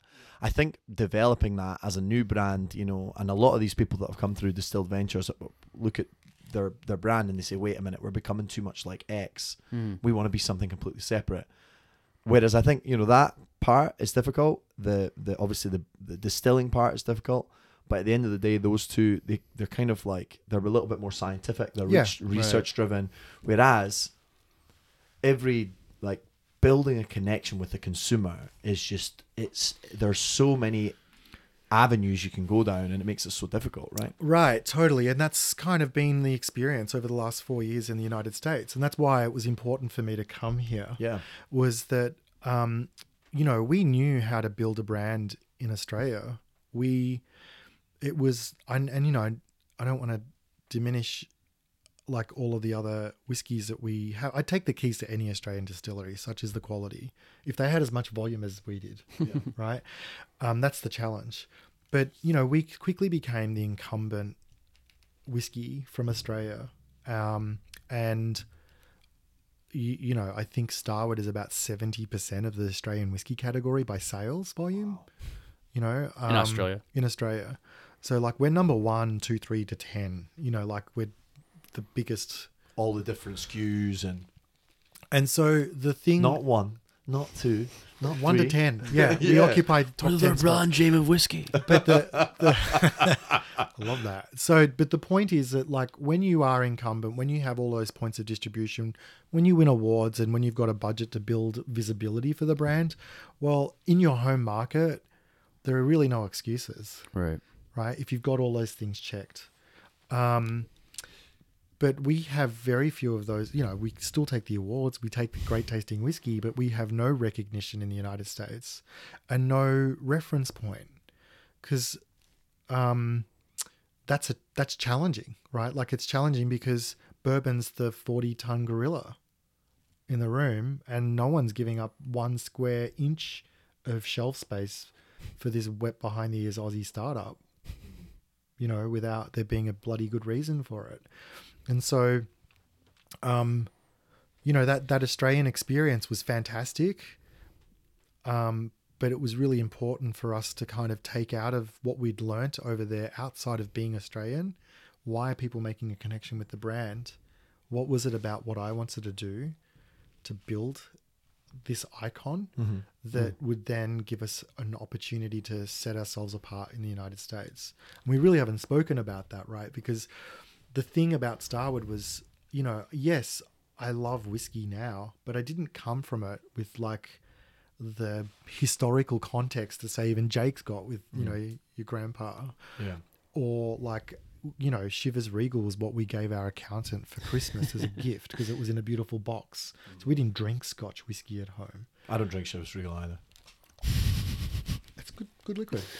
The 12, we used to call it Windex back when I started. Oh, jeez. yeah, I know. we Um, were working for them. Good guy selling it He- too. he- his words, not ours. So- But the thing, the thing is that like it wasn't part of my world, but I fell in love with it because it was a vehicle by which I could kind of achieve this ambition of something on a global scale. Yeah. Right. Some object that I could take to the world. It wasn't going to be e-learning, so now It's- it's, going to be and this, whiskey. and you know, as the joke went, it's fungible, it's tangible. Yeah. Like, it's something that you can Right. hold on to. Yeah, exactly. And and but it wasn't just to be another whiskey alongside Scotch and bourbon and Irish. Of course, we wanted to do that and be on people's like you know drinks trolleys at home as a viable alternative to those whiskeys and offering something different. But I just felt like the next level was we're an Australian whiskey. Like, why this should also have an Australian attitude. And one of the things that we uncovered. with with aging in wine barrels is this is really delicious mixed, Yeah. Okay. right? That actually we can make a 94 point scoring whiskey. In, can go in uh, whiskey enthusiasts Wine enthusiast. Wine Enthusiast, uh, March 2023. Um, but we can also make bloody delicious drinks with this. And at the price point, particularly with Twofold, because that was the other point I forgot to mention before. And then I said, "Oh, I've got this idea for a wheated whiskey," and that's and they said, "Well, how, and where do you think that's going to sit in terms of the price point?" I said, You're well, thinking 190 bucks Yeah, a yeah, yeah. bottle or something. "Yeah, Have you ever heard of Weller? yeah," and I'm like, "Oh no, it'll be cheaper," and they're like, "Okay, this guy's Half the guy's- price, Yeah. guys. Yeah. let's Literally. Yeah, and so um, once we kind of uncovered that this makes delicious drinks, then it was like, well, actually, we've got an opportunity not only to kind of be an Australian icon on, that drinks trolley Yeah. as a sipping whiskey, but we could also take this whiskey from the end of the night to the beginning of the night as well. Yeah. I think it's a good point or good part to come into play. What's the culture of Melbourne, the culture of Australia was developing, not just like obviously from your point of view as whiskey, but with food, with the cocktail scene, the emergence that we're having here in America with cocktails and all these great restaurants. The same thing's happening in Australia, and then you see a part of Starward being able to fit right in there. Yeah, absolutely. You know, as as something that we can start the evening with, because like you know we do it with gin and tonics. We might do it with like um, a rum and you know a dark and stormy, right? We call them. Yeah. Um, Berm- Bermudian Bermudian uh, cocktail. Um, but that was with Bundaberg rum. Oh, so you did it with and Bundaberg ginger. and the Bundaberg ginger. yeah. There you go. Right, dark and stormies, and so, but why, you know, why not with whiskey? We kind of revered it, Mm. and then all of a sudden, whiskeys that were mixed was some somehow inferior, and I just wanted to turn that on its head. Was that your third? Was that the third big breakthrough? The third big aha moment was when you got the twofold going. No, um, that was a very special moment. I'll never forget when we launched Twofold, but actually, it was last year. Um, Mm. At the San Francisco World Spirits competition, Mm-hmm. when, Ever heard of it? when we picked up Distillery of the Year, Yeah, that was amazing. And not only did we do it with a record number of medals, but also as the youngest distillery of the year Yeah. in the history of the competition, that I kind of had the third moment of like, okay, Holy shit. I think we're on our way. Yeah, that's cool. What was that feeling like? It was an, you know, um, I think as founder, Mm-hmm. you are both the chief champion of the brand, but also the chief critic. Mm. of it as well. Thought that was my job. Well, you know, You're not very critical. I hate to break it to you, but you're not founder, mate. Oh, you meant chief critic. Critic. Oh, critic. Okay, yeah. I was gonna say I don't know if he was vying for founder there, but we'll take chief, it. chief critic. I see. I'm yeah, not. de- yeah, I'm not yeah. delusional like you. hey, it's called a rational belief. There we all go. right? Uh, aspirational. Yes. So, so, um, that was a moment. Yeah. you know because it was it was very special and it's easy for you to um go but we could do better but what about this but what about that or we haven't done you know it's easy as founder to kind of highlight all the things that we can be improving on it's actually quite difficult sometimes to take stock and st- Step back. step back as you were yeah. saying and go look at what we've done and that was a moment where independently i think we could say that we've achieved a lot number Yeah. one number two that um you know it is one of the most rigorous competitions in the world so it wasn't just one person saying it it was a, a panel of, of peers really Yeah. that had kind of concluded that and i think the the third point was you know sam was there Yeah. when the speech was given. It was a nine minute long speech um, by you- by oh, Steve yeah. Beale, Right. and Beautiful. Beautiful speech too. it's a beautiful speech. Yeah. and uh, it's just really nice to share that with people that you love. You know what I mean? Especially Sam, man. Yeah. Like, you know, he he was there when the key wouldn't when the key wouldn't open the door. Exactly. He must be thinking. You think "Holy 15 shit." years later, you're sitting in San Francisco among For the peers of of the, the Year? industry? Yeah, Damn, the entire world yeah. to have the eyes upon you. I mean that that was one thing I was going to ask about. I'm glad that it was one of your aha moments or the big moment because like last year I remember when like it came through. Jake didn't even tell me it came through on my, you know, on the Brown report. Oh, yeah, yeah. It was on the Mark Brown report, and I was like, "What the fuck?" And then I texted him, and he was like, "Yeah, man, I think it's insane. Like the place, we're we're losing our minds over here, you know." Which transitions perfectly into what we're drinking too. Oh yeah, actually, very good point. yeah, yeah, this um, is. Oh, it- you, you, you, Well, it's the funny story about that too. When I found out I was in San Diego, um, one day of getting COVID, removed from getting COVID. Um, yeah, doing loose shots with our CEO, some bone marrow shots. You know, this classic. classic. Dave wasn't there, um, but I we got the news. We were in San Diego having tacos. Uh, Sean, Katrina, Tony, myself, and I were like, "Holy shit, we we won!" Like we we knew we were in contention for it, but we did it. So I call um, Gil, who runs the enthusiastic whiskey hobbyist club here in Chicago, that had purchased a single barrel. I believe it is for thirty-two seventy-eight was the number. We entered um, a few single barrels into the competition, and four of those won double gold awards, which is the highest achievement at the San Francisco Sp- World Spirits competition. So I call Gil, and he's like, "Hey Jake, what's up?" And I'm like, "Well, I got some good news for you about your barrel." he's like, "Oh, what's that?" I don't think they had gotten it yet. No, I don't think they received it yet. Um, and he's like, oh, I'm on the treadmill. Should I get off? I'm like, I mean, maybe if you want to. um, he's like, what are you doing? I'm like, I'm eating tacos. But uh, it turns out that your barrel just won um, double gold at San Francisco and we're distillery of the year. And he just like, he lost it. He was like, oh my God, it's so cool. It's the first whiskey barrel they'd ever bought. When they started doing their whiskey club and doing Zoom tastings, we were the first distillery to ever offer them whiskey to drink along as we give them Also a testament to their palate. By the yeah, way. absolutely. yeah, cool. And then uh, Steve Malloy, um, you know, we were talking about him earlier at lunch today. Uh, his barrel also won Distillery of the Year. So two of those were just sitting in uh, in Chicago. Yeah, yeah. So two of the twelve that we won. two of the twelve were, were single barrels. One of them we're drinking right now, and the other one's in Chicago. Oh, I'm just long gone. I'm sure. Uh, one, one was in Australia, and then where was the where was the third, the fourth one? I can't recall. I can't recall either. just to sidetrack us a wee bit is what's the movement like in the you because you keep talking about global domination right and my next question you know to run along with the delusion slash irrational belief you know what what what what does that look like from here? Because you were saying that i'm the biggest critic or you know i'm the i'm Mm. the person that sees the biggest pitfalls or whatever. You know the massive news last year distiller of the year and then obviously i'm sure that there was a bit bit of a bump in people looking for Starward Yeah. trying to try it out and so on. Um moving from here onwards what does that look like you know for you as a founder? And then what was your like vision for Starward as as a brand I I had a moment where it was like maybe we don't enter in any more awards. I, I had the same thought. Like what is there more to prove? No, nothing. right? Like, and not that you should ever kind of rely on awards to build a brand, but you know they're nice to have. But it was just like, well, th- there's nothing to prove with this anymore, and so, um, Let's just close the doors.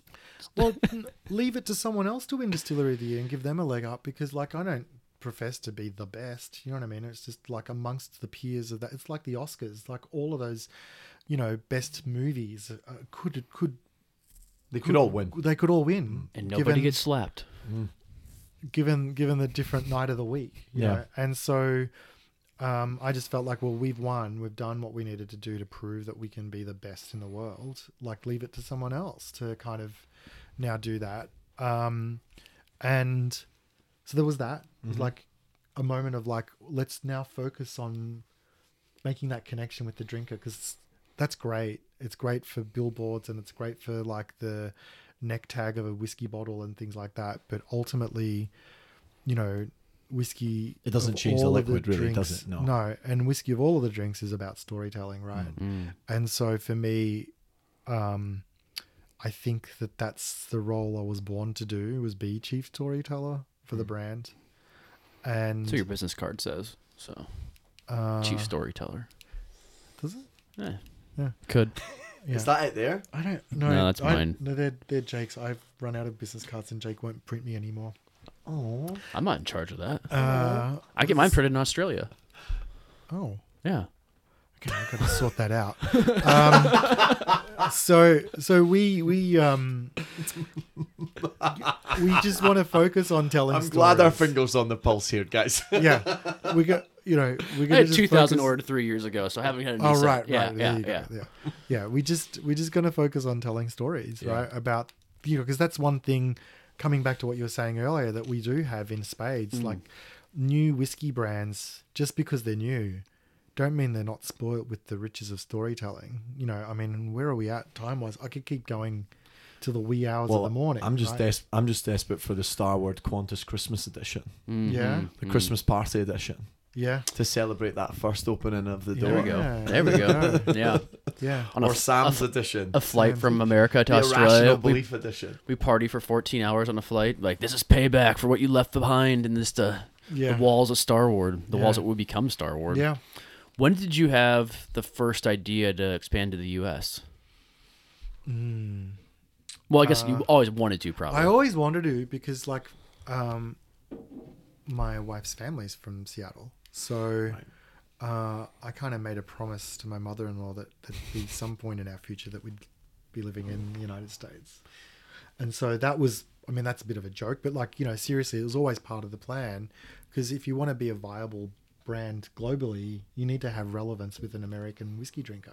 Number Yeah, one in I mean, America. uh, you know, Alex Ricard of Pernod Ricard said that you know a few years ago, maybe four or five years ago, they asked him what you know what markets are your priority, and he said, "Oh, there's three: USA, USA, USA." Yeah. You know, now I think maybe things like over COVID times changed a little bit. Um, obviously the the the sort of up and coming Asian market is just like the amount of whiskey that they're buying is incredible. But I think to this day, the way like still the place you want to be. If you want to be on any back bar in the world, it's probably an American one. But this, by accident, was perfectly made for the American palate. yeah, because it sort of sits really well between, you know, I mean, it's a wheated whiskey if we're talking about twofold, but it's also a blend, right? And so depending on who you ask or who you talk to, they're kind of their can reference point, choose. you know, is either a wheated whiskey or a blended whiskey, Yeah. and it's both really. We were just having that conversation, what, two days ago? Yeah. Our whole team? Yeah. What, do you, what are you guys calling it? Wheat or blended? I'm like, well, I say it's our wheated whiskey that's blended with Yeah. malted wheat and malted barley. So I say It's both, both, of them. Yeah. right? But I think with an American audience, that kind of resonates, right? A, B, also it's, the also the palate as well. yeah, Right. and then and then um, from a from a cultural perspective, we don't have to encourage people to make cocktails with whiskey in a way that in hmm. in Australia we do still. You know, there's some work to be done from that perspective. Was twofold a coincidence with wheat, which ha- what's happened with the emergence of wheat over the last decade and fitting into that category, or was it just something you had an idea for? No, it was by design. Okay. Yeah, it was. It was so. I don't think we've touched on this, but like the five whiskies that inspired Starward were Maker's Mark, Never heard of it. Johnnie Walker Black, Never heard of it. Balvenie Double Wood, Oh wow! Heard of that one? I think we've talked about that one. Laphroaig, right? and Wild Turkey. Um, it's amazing because the world comes full circle. At my when I was working with Aberlour, the brand lead he was called at the time, he worked for MBV, which is a very very similar portfolio to Distill Ventures, but it's within Pernod Ricard. It almost acts as like an angel investment Uh-huh. portfolio. Where they take the brands that they think are these up and coming brands, you know, the their accelerate brands or whatever you want to call them, um, expansion brands and so on he worked almost exclusively on Balvenie for probably seven or eight years. Um, he, his name's Andy Weir. He was the brand ambassador for Balvenie, and he launched the double wood. He launched the Caribbean cask and all this kind of thing. So I'll have to tell him that he was the benchmark for a long time. Mm-hmm. Yeah, and still is in a lot of ways because, notwithstanding, we've kind of Do you still get the graph from Dan sur- Murphy? surpassed them in sales in Australia by a long shot. But um, it's not that that really was the inspiration. It was a, s- a standard of quality. Yeah. Like so, for me, it was a, as approachable as Maker's Mark, as consistent as Johnnie Walker Black. Hmm. Because I've had the privilege to kind of taste Johnnie Walker from the '60s, '70s, noughties, ni- 90s, noughties, and today. Hmm. And it's changed, of course, and some of them were cork tainted, but Yeah. you could still thread a needle through that. You'd still, it was still Johnnie Walker Black, right? Yeah, I think yeah, Johnny's the for Scotch. You know, whether you like it or not, you know, it's the pinnacle of what it would be to build a brand, right? Yeah. Like, I think it's twenty million cases or something. It's crazy. Right. Yeah, and so so um, as consistent as Johnnie Walker Black, as well crafted as Balvenie, distinctive as Laphroaig, and you know, as iconoclastic as Wild Turkey. One day, Yeah. You know, those were the those were the inspirations from a liquid perspective, but not because I wanted to be like Balvenie Doublewood or be like Laphroaig. It was like they stood for something mm. that you know It's the path they've carved out. Yeah. Right. they, they they they were really clear on their intention, you know, and I wanted to kind of borrow from that and be clear about our intention too. Which What, what would you say that intention is? yeah, to you know, to be equally as relevant at the end of the night. I thought you As were going we to say are- global domination. Global domination. No, no, no, no. No, it's genuinely to kind of have a relevant whiskey that can be drunk at the beginning of the night as well as the end of the night. Yeah. That's it, right? And so if you think about our single barrels, this delicious whiskey we're drinking right now, sure, three fingers, a couple of episodes of something on Netflix, and you're going to be happy, right? You could do that with twofold too, if that's your I, mood. I, uh, one of my favorite cocktails of all time is with twofold, yeah. the Starburst. Oh, Starward Starburst. So we, and the first time I remember we tried it, I think we were in good measure actually. I think it was yes. Uh, we tried the star the Starward Starburst, okay, which On was accident. on it was just like we were in there and um, Safia was there, one of our favorite bartenders of all time in Chicago, and we asked for a twofold highball, a couple of twofold highballs, and she said, uh, "Do you want orange, lime, or lemon in Mhm. there?" And we went for a mixture, and it was just like, I remember tasting it, and, and this was the same day that Jake was telling me about how bars and retailers could purchase a case of twofold and what the bottle cost was. I don't know if you want me to say it online, but um, I mean, sure for all the buyers out there. well, I think I think at the time it was like nineteen or twenty bucks a bottle, I think 21 then, yeah. Now it's And- no, less. and we were drinking these highballs, and I was like, oh my god! So you're basically telling me that this is less than a dollar an ounce, and it tastes like this? Yeah. it's amazing. Yeah, and that's kind of been the ambition, right? Yeah. Like, and so we can do both things. We can be relevant at the end of the night, and if you're like a rusted on bourbon drinker and like your wheated whiskeys, well, you're not going to be disappointed, you know, with twofold and a rock, right, in a glass. Um, but it makes delicious whiskeys for people that don't even know they like whiskey yet, right? They just that's kind of the that is the ambition is to kind of get to the point at which people go, well, no, I don't like whiskey. I like Starward. Yeah. You Starward isn't whiskey. They just think it's its own category, yeah. like the Bundaberg rum. Yeah. Almost. Yeah. And so, you know, they were a long way to go before that becomes a reality, but it's certainly enough to get me out of bed pretty excited every day. so at this point, 2015, you launched Nova. Yeah. Still Ventures is coming around.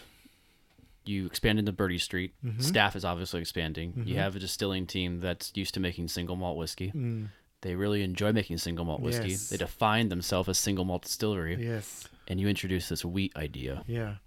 the contention that built. It was not fun because obviously wheat spirit, you know, a lot of vodkas are made with wheat, right?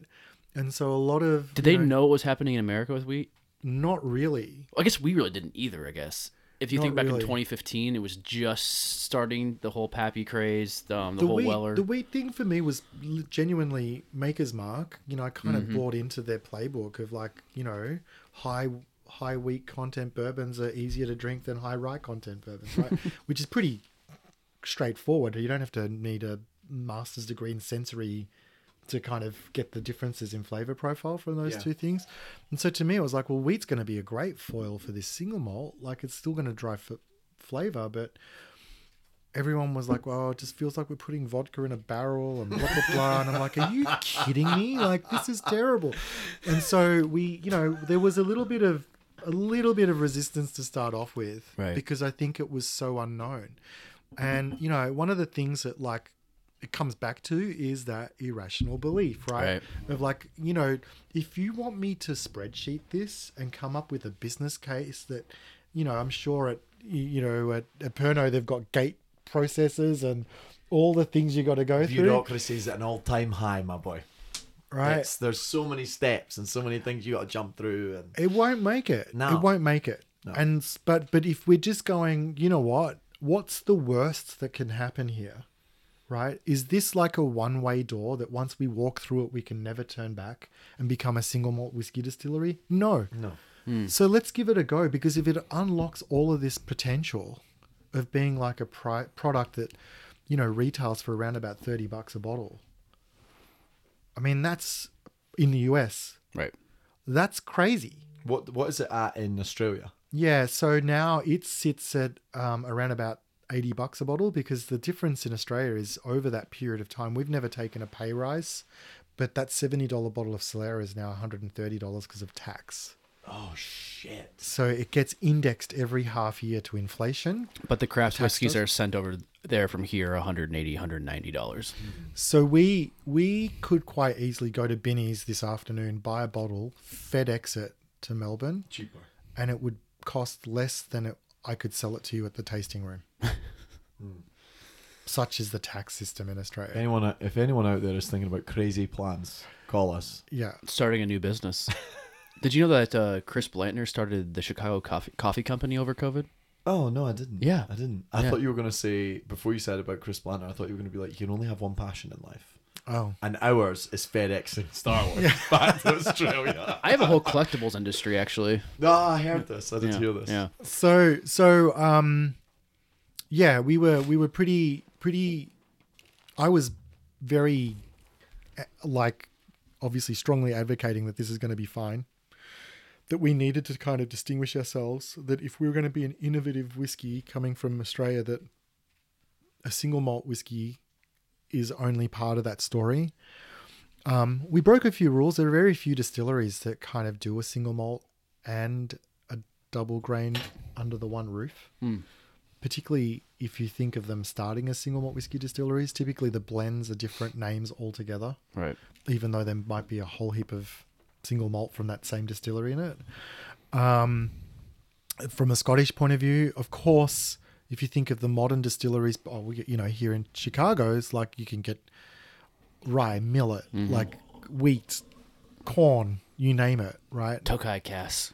So, so um, I- I felt really comfortable that that wouldn't be a problem, that, and in fact that no one would care. They're just going to ask, "Is it delicious or not?" You know, like make Right. an assessment in their own mind of like, "This is delicious and it's great value for money, and I like it."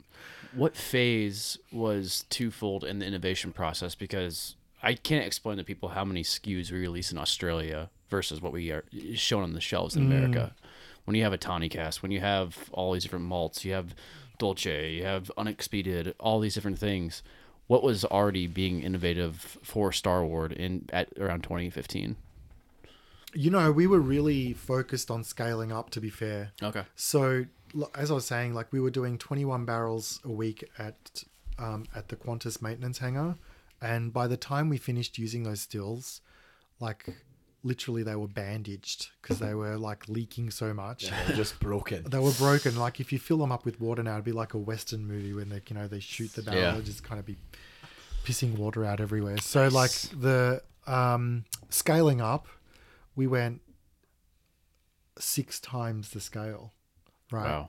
And so all of a sudden, the fermenters are bigger, the um, Yeah. the stills are bigger, everything's bigger, and you don't just click and drag the numbers and they work, right? And so we spent the first part of 2016 really kind of dilating Figuring those stills. Mm. And that was another bit of support that Distill Ventures provided us through Diageo because we were able to kind of work with the lab team in Menstrie and get them to help us get the spirit yeah. dialed in to within and you know to where we wanted it to be.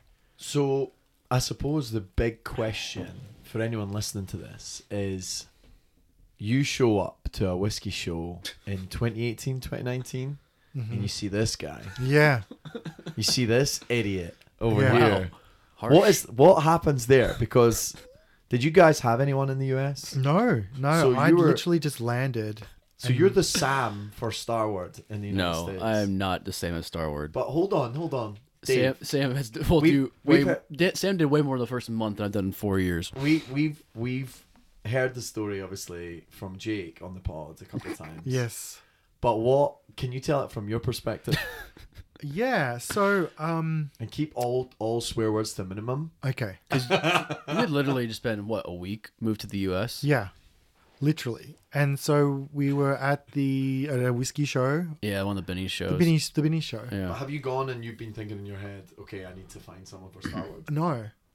but I knew at some point we needed to hire someone. what I love about you, Dave, is you obviously make instinctual decisions, Yeah. gut decisions. Yeah. And you're like, if it feels right. Well, feels you right, had I'm an going ace up it. your sleeve too with Katrina. yes, yes, but that was still You didn't know when she's going to return. Exactly. Yeah. But um, so I was with Polly, who's our kind of market director in in in the Chicago, Illinois area, and we were doing samplings of Starward at the whiskey show, the Binny's whiskey show, and it, Polly and Jake had worked together previously. Yep. At slow and low. And so Jake had come over and he had like a yeah, he had come over and like he was photographing Yeah, I was covering the event. for uh I think the mm, I don't know one of those websites back in the day. And so he came over and said hi to Polly, and we started. You know, Polly said you should try this whiskey, and he thought it was okay. I had heard of Starward. I just never had tried it. Yeah, Cause was it was it on the shelves anywhere other than Binny's? I don't think so. I doubt it. At Was it even point. on the shelves? I, I don't know, to be honest. I may not have been. It was really early, Yeah. really early. And so Look at you um, pioneers, you. we were talking, we just got to talking, and I kind of felt like um, I could work with Jake. And he was talking about like taking a job with a Glen company. Mm-hmm. and I don't, and I'm like, oh, if he's looking for work, you know, he seems to know his stuff about whiskeys. Take a punt. I was like, and I then after he left, I just kind of turned to Polly and said, if he's looking for work, do you think he'd be a good brand ambassador for Starward? And she goes, oh yeah, totally. So it's Polly's fault. It's Polly's fault. it's Polly's. Thanks, Polly. Um, Shout out to Polly. yeah. and so I found you Yeah. Like, he moved on. Like he was taking photos, and I said, "Hey, I want to have a chat to you. You, you, you have a minute?" and so Jake's I just like, fuck, I'm in so much trouble. No, I thought I thought you just wanted like photography work done no, and then I offered him a job on the spot. at Goose Island. I love Yeah. that.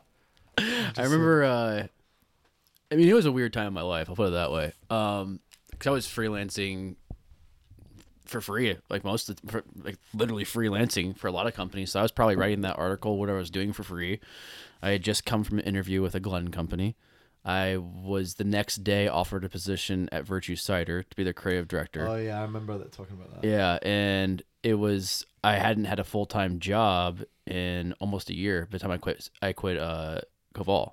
I quit Koval to work for um, Star and uh, Slow and Low as a contractor to drive their whiskey van around the country and take photos and like be like a kind of mini brand ambassador.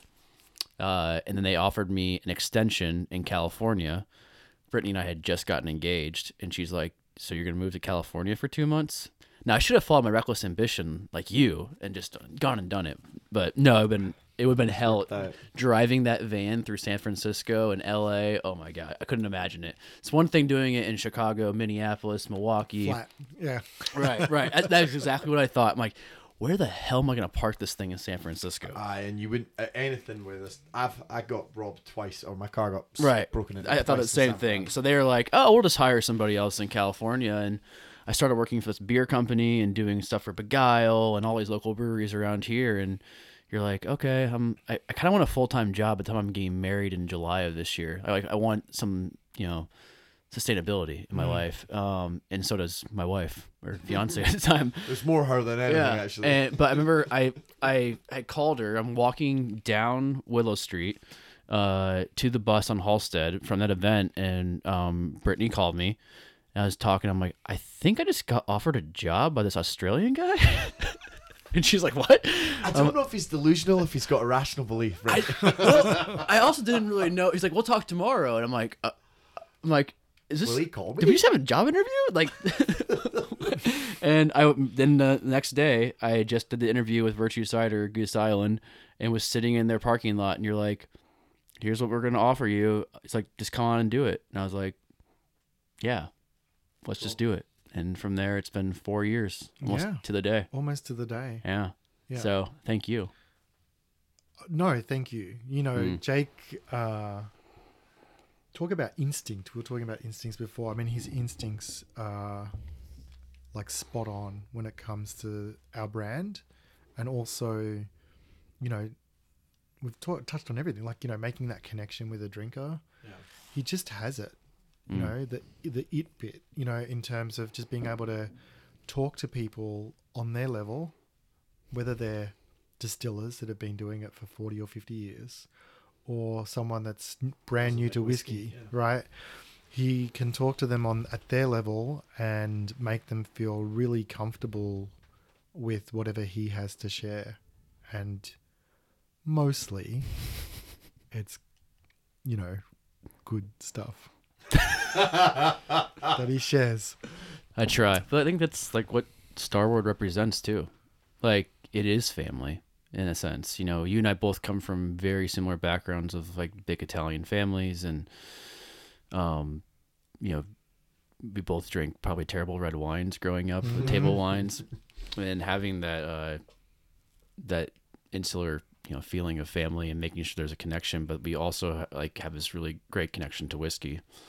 Um yeah and it just it feel it felt right. It still feels right even with uh this guy hanging around quite a bit. Um it's Sorry uh about yeah you know it's okay but it's uh it's been an amazing ride and opportunity and.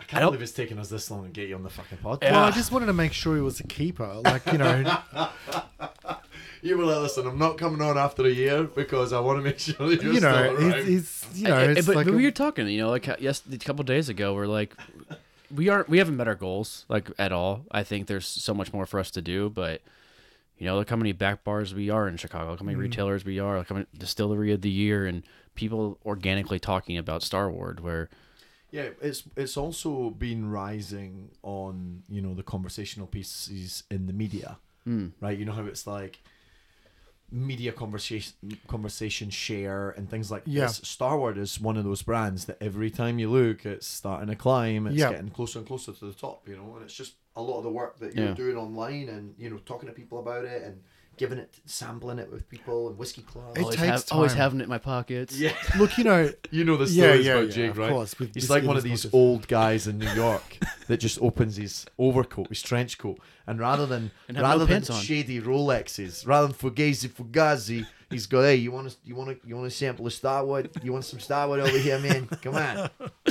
uh, you used to make fun of me too much yeah because it's true that's the problem but the the thing you know just on that you know one of the things that that distributor said early on you know during those white knuckled moments it's like dave it's going to take three years Yeah. before you get some traction in market and almost to the day in australia it was like yeah it was like we started selling at the beginning of 2013 and by 2016 we were starting to get some momentum in market right um, here it's been four and a bit years, but we also had two years of like Mhm. nothing.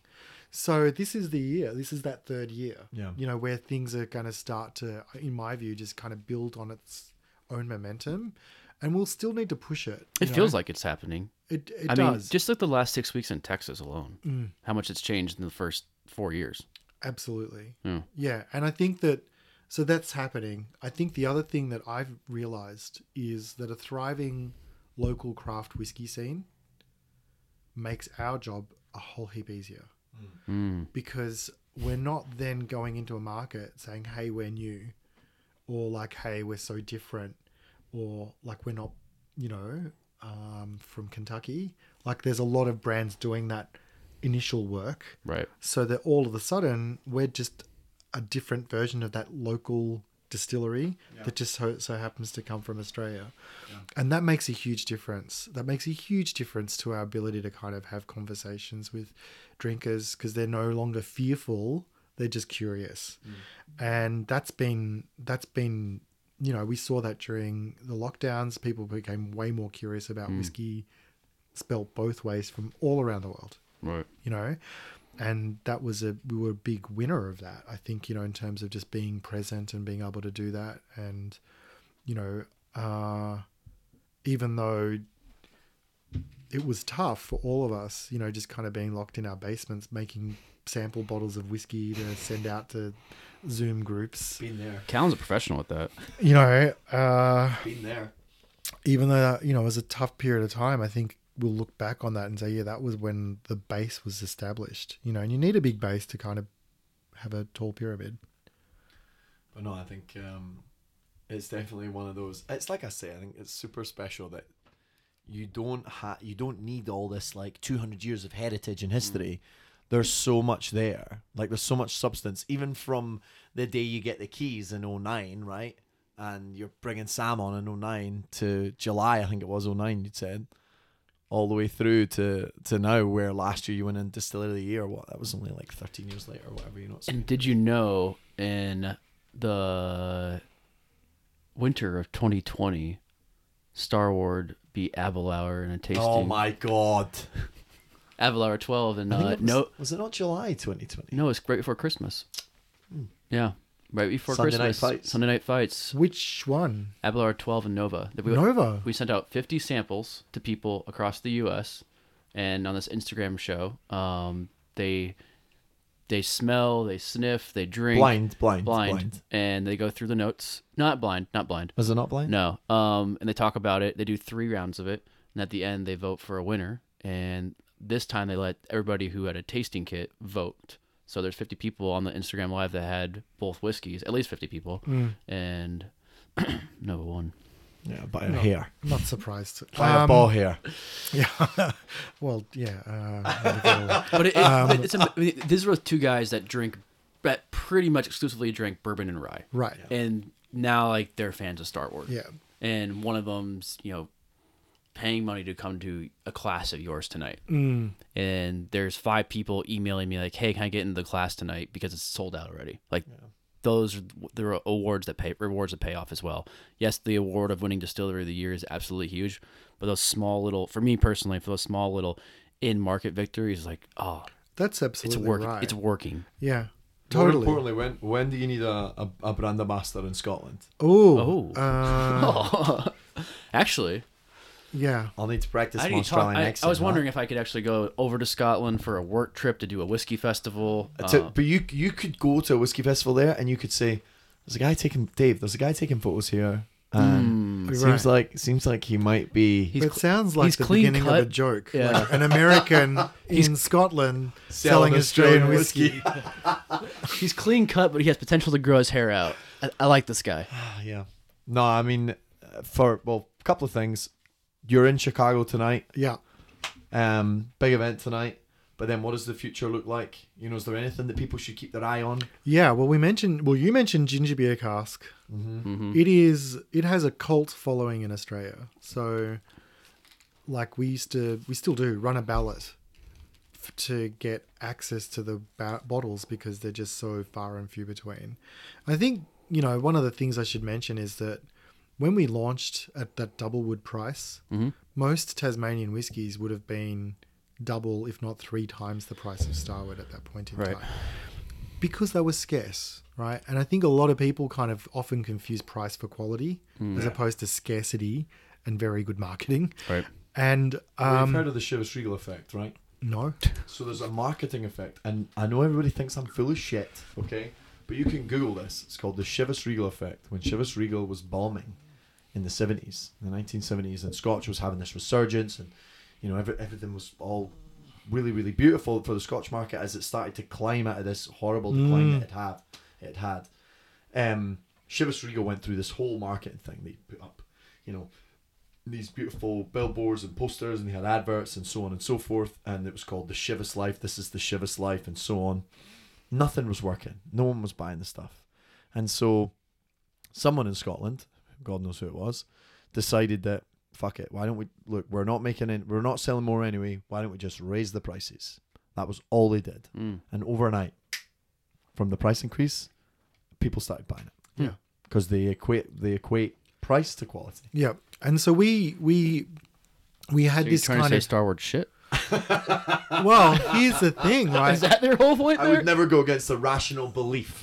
No, but Yeah. here's the thing, right? Like I, I think that there's it's a hard if you're looking at a shelf and it's like, okay, I'm buying something for my significant other and I've got 50 bucks to spend and the one that's like got the highest point score is like 35 mm-hmm. but there's one there at 50 Or one there at 49 or whatever, yeah. you're Yeah. probably going to go for the $50 one Yeah, because you want to use all the money that you've, that Yeah. you've allocated you know as well, yeah. and so there's this it's value is a kind of really weird uh, psychological thing to kind of convey. The um, the reason why I bring it up is that like a lot of the limited release stuff from Tasmania back in the day was like oh last release we sold out in nine hours and we sold it for three hundred dollars a bottle. So we could probably sell it for four hundred dollars a bottle, and it'll take us twelve hours to sell out. And so what they would do is just basically put the price up until they found their market, kind of like bananas during like tropical cyclones. You know, it's like prices go up because there's less of them. Right. And and so I had this kind of really strong view that just because ginger beer cask was becoming sought after was not a reason for us to put up the price because we wanted to be an approachable and accessible whiskey. And those five brands we talked about beforehand, don't get me wrong, there's King George the Fifth and you know, Wild Turkey does its thing and all of them have their premium extensions, but all of those products are within everybody's Yeah. reach in terms of price all under point. 100 bucks. at Yeah. least, So, so we took the view of just launching a ballot instead, Wow. and so everybody went into the ballot. It was a great, like Wimbledon tickets over here. right? and so they everyone went into the ballot, and then we would release. You know, year one was 110 bottles, year two was 200, but we would have thousands, thousands of people. So I did the math, and statistically, you had more chance of getting into Harvard than one of these bottles. Wow. I'm only going to Um, hear that two more times tonight. So we we um, fortunately the founder lives in the United States, so we get a very good allocation. We will We will for the first time, for the first time, and it launches on, May 17th. and you can buy it at Uh, on our website, Com. sour.com, uh, Illinois Binny's. Steve Malloy, I know you're listening. You're going to be selling it too. Good old Steve. Um, Shout out, Steve. Thanks for buying those case, cases of Codigo. yeah, and that'll be the newest uh, Starward release, so another thing to join the shelf. Um, Do we have a price point on that?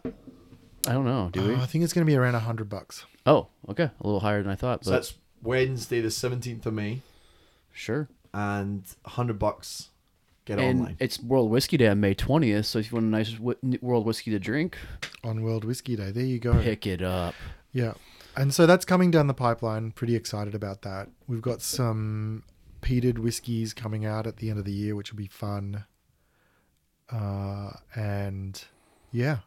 And I'm moving to Scotland to be the ba- brand ambassador. Oh, you know what else is coming, which is pretty exciting. I thought he was going to say, do you know who else is going to Scotland? No. um, is uh, our bottled cocktails, Oh yeah, Ah, yeah, yeah, yeah, cool. Yeah. which will be cool. Maybe Which maybe ones? Uh, so we've got an old fashioned, which Mhm. was which won best old Do you prepackaged old fashioned. as well? Oh, don't talk about the Manhattan. Oh, okay, okay. It's like a sore point for me. Okay, So good. I'll let it go. It's very good. Oh, he's yeah, had it. He's I've had them. it. Yeah. I've tried it. It's very good. Yeah. But um, the team in Australia didn't think there was a market for it there, so they've focused on a whiskey Negroni Mm-hmm. and a coffee old fashioned with our friends at Mr. Black. Never heard of them. So um, they're all coming to Mel to, to Mr. Black, States. first name Stefan. He is the Mr. Black of the U.S. Yeah, really. Yeah. He is a, a legend out there who works his ass off. Speaking of legends, Dave, Yeah. you're the man. Yeah, this is great. Thank great. you so much. We, man. No, uh, pleasure. This, this is was probably- better than I thought. So almost two hours. I think that's the most sober we've been at for a two-hour podcast. Shit, Um, I'm proud of us. yeah, we have to go do our real job now. Our real, our real, my real passion. I, yeah, I gotta I gotta talk to people for another You have, three hours. you have another three-hour event yeah, to do. Yeah, So and I tried to keep it a tight. few What me- time is that starting? six p.m. I'll Bitter, maybe put my head in. All right. yeah, at Bitter Pops. So if you're listening to this on Monday, it happened. Um, no, truly, It went really well. I'm, gl- I, I'm glad it was a long running joke um, with Callum and I, our entire team at Starward, that you'd never been on the podcast, but we had planned for you to come on in March of 2020. Yep. Things happened then, Yeah, so something happened. Yeah, something remember. happened then, and I know we flirted with the idea of doing it over Zoom a couple of times, but It wouldn't I have been the same. never could have done it over Zoom. And we like tangible things. actually, Stefan, Mm. Dave, and I almost sat down at our uh, distributors bar in Tennessee, in Nashville, and I would have been so Right. upset. I would have been so upset. I told him like Callum would cry, so Oh, we aren't gonna do it. But um, thanks for giving me a job. Um, thanks for giving me a lot to talk about, and you know, having uh, something passionate to work to wake up every day to, because uh, a lot of people don't get to do the things they love for for their job, and for me, it's always, you know, that 9 a.m., 10 a.m., 4 p.m., whenever I decide to start my day, I always look forward to it. So, Thank you, mate. and thanks for making delicious whiskey. yeah, thank you. Yeah, yeah. All right, everybody out there, go uh, make me look better and buy some Starward whiskey. There you go.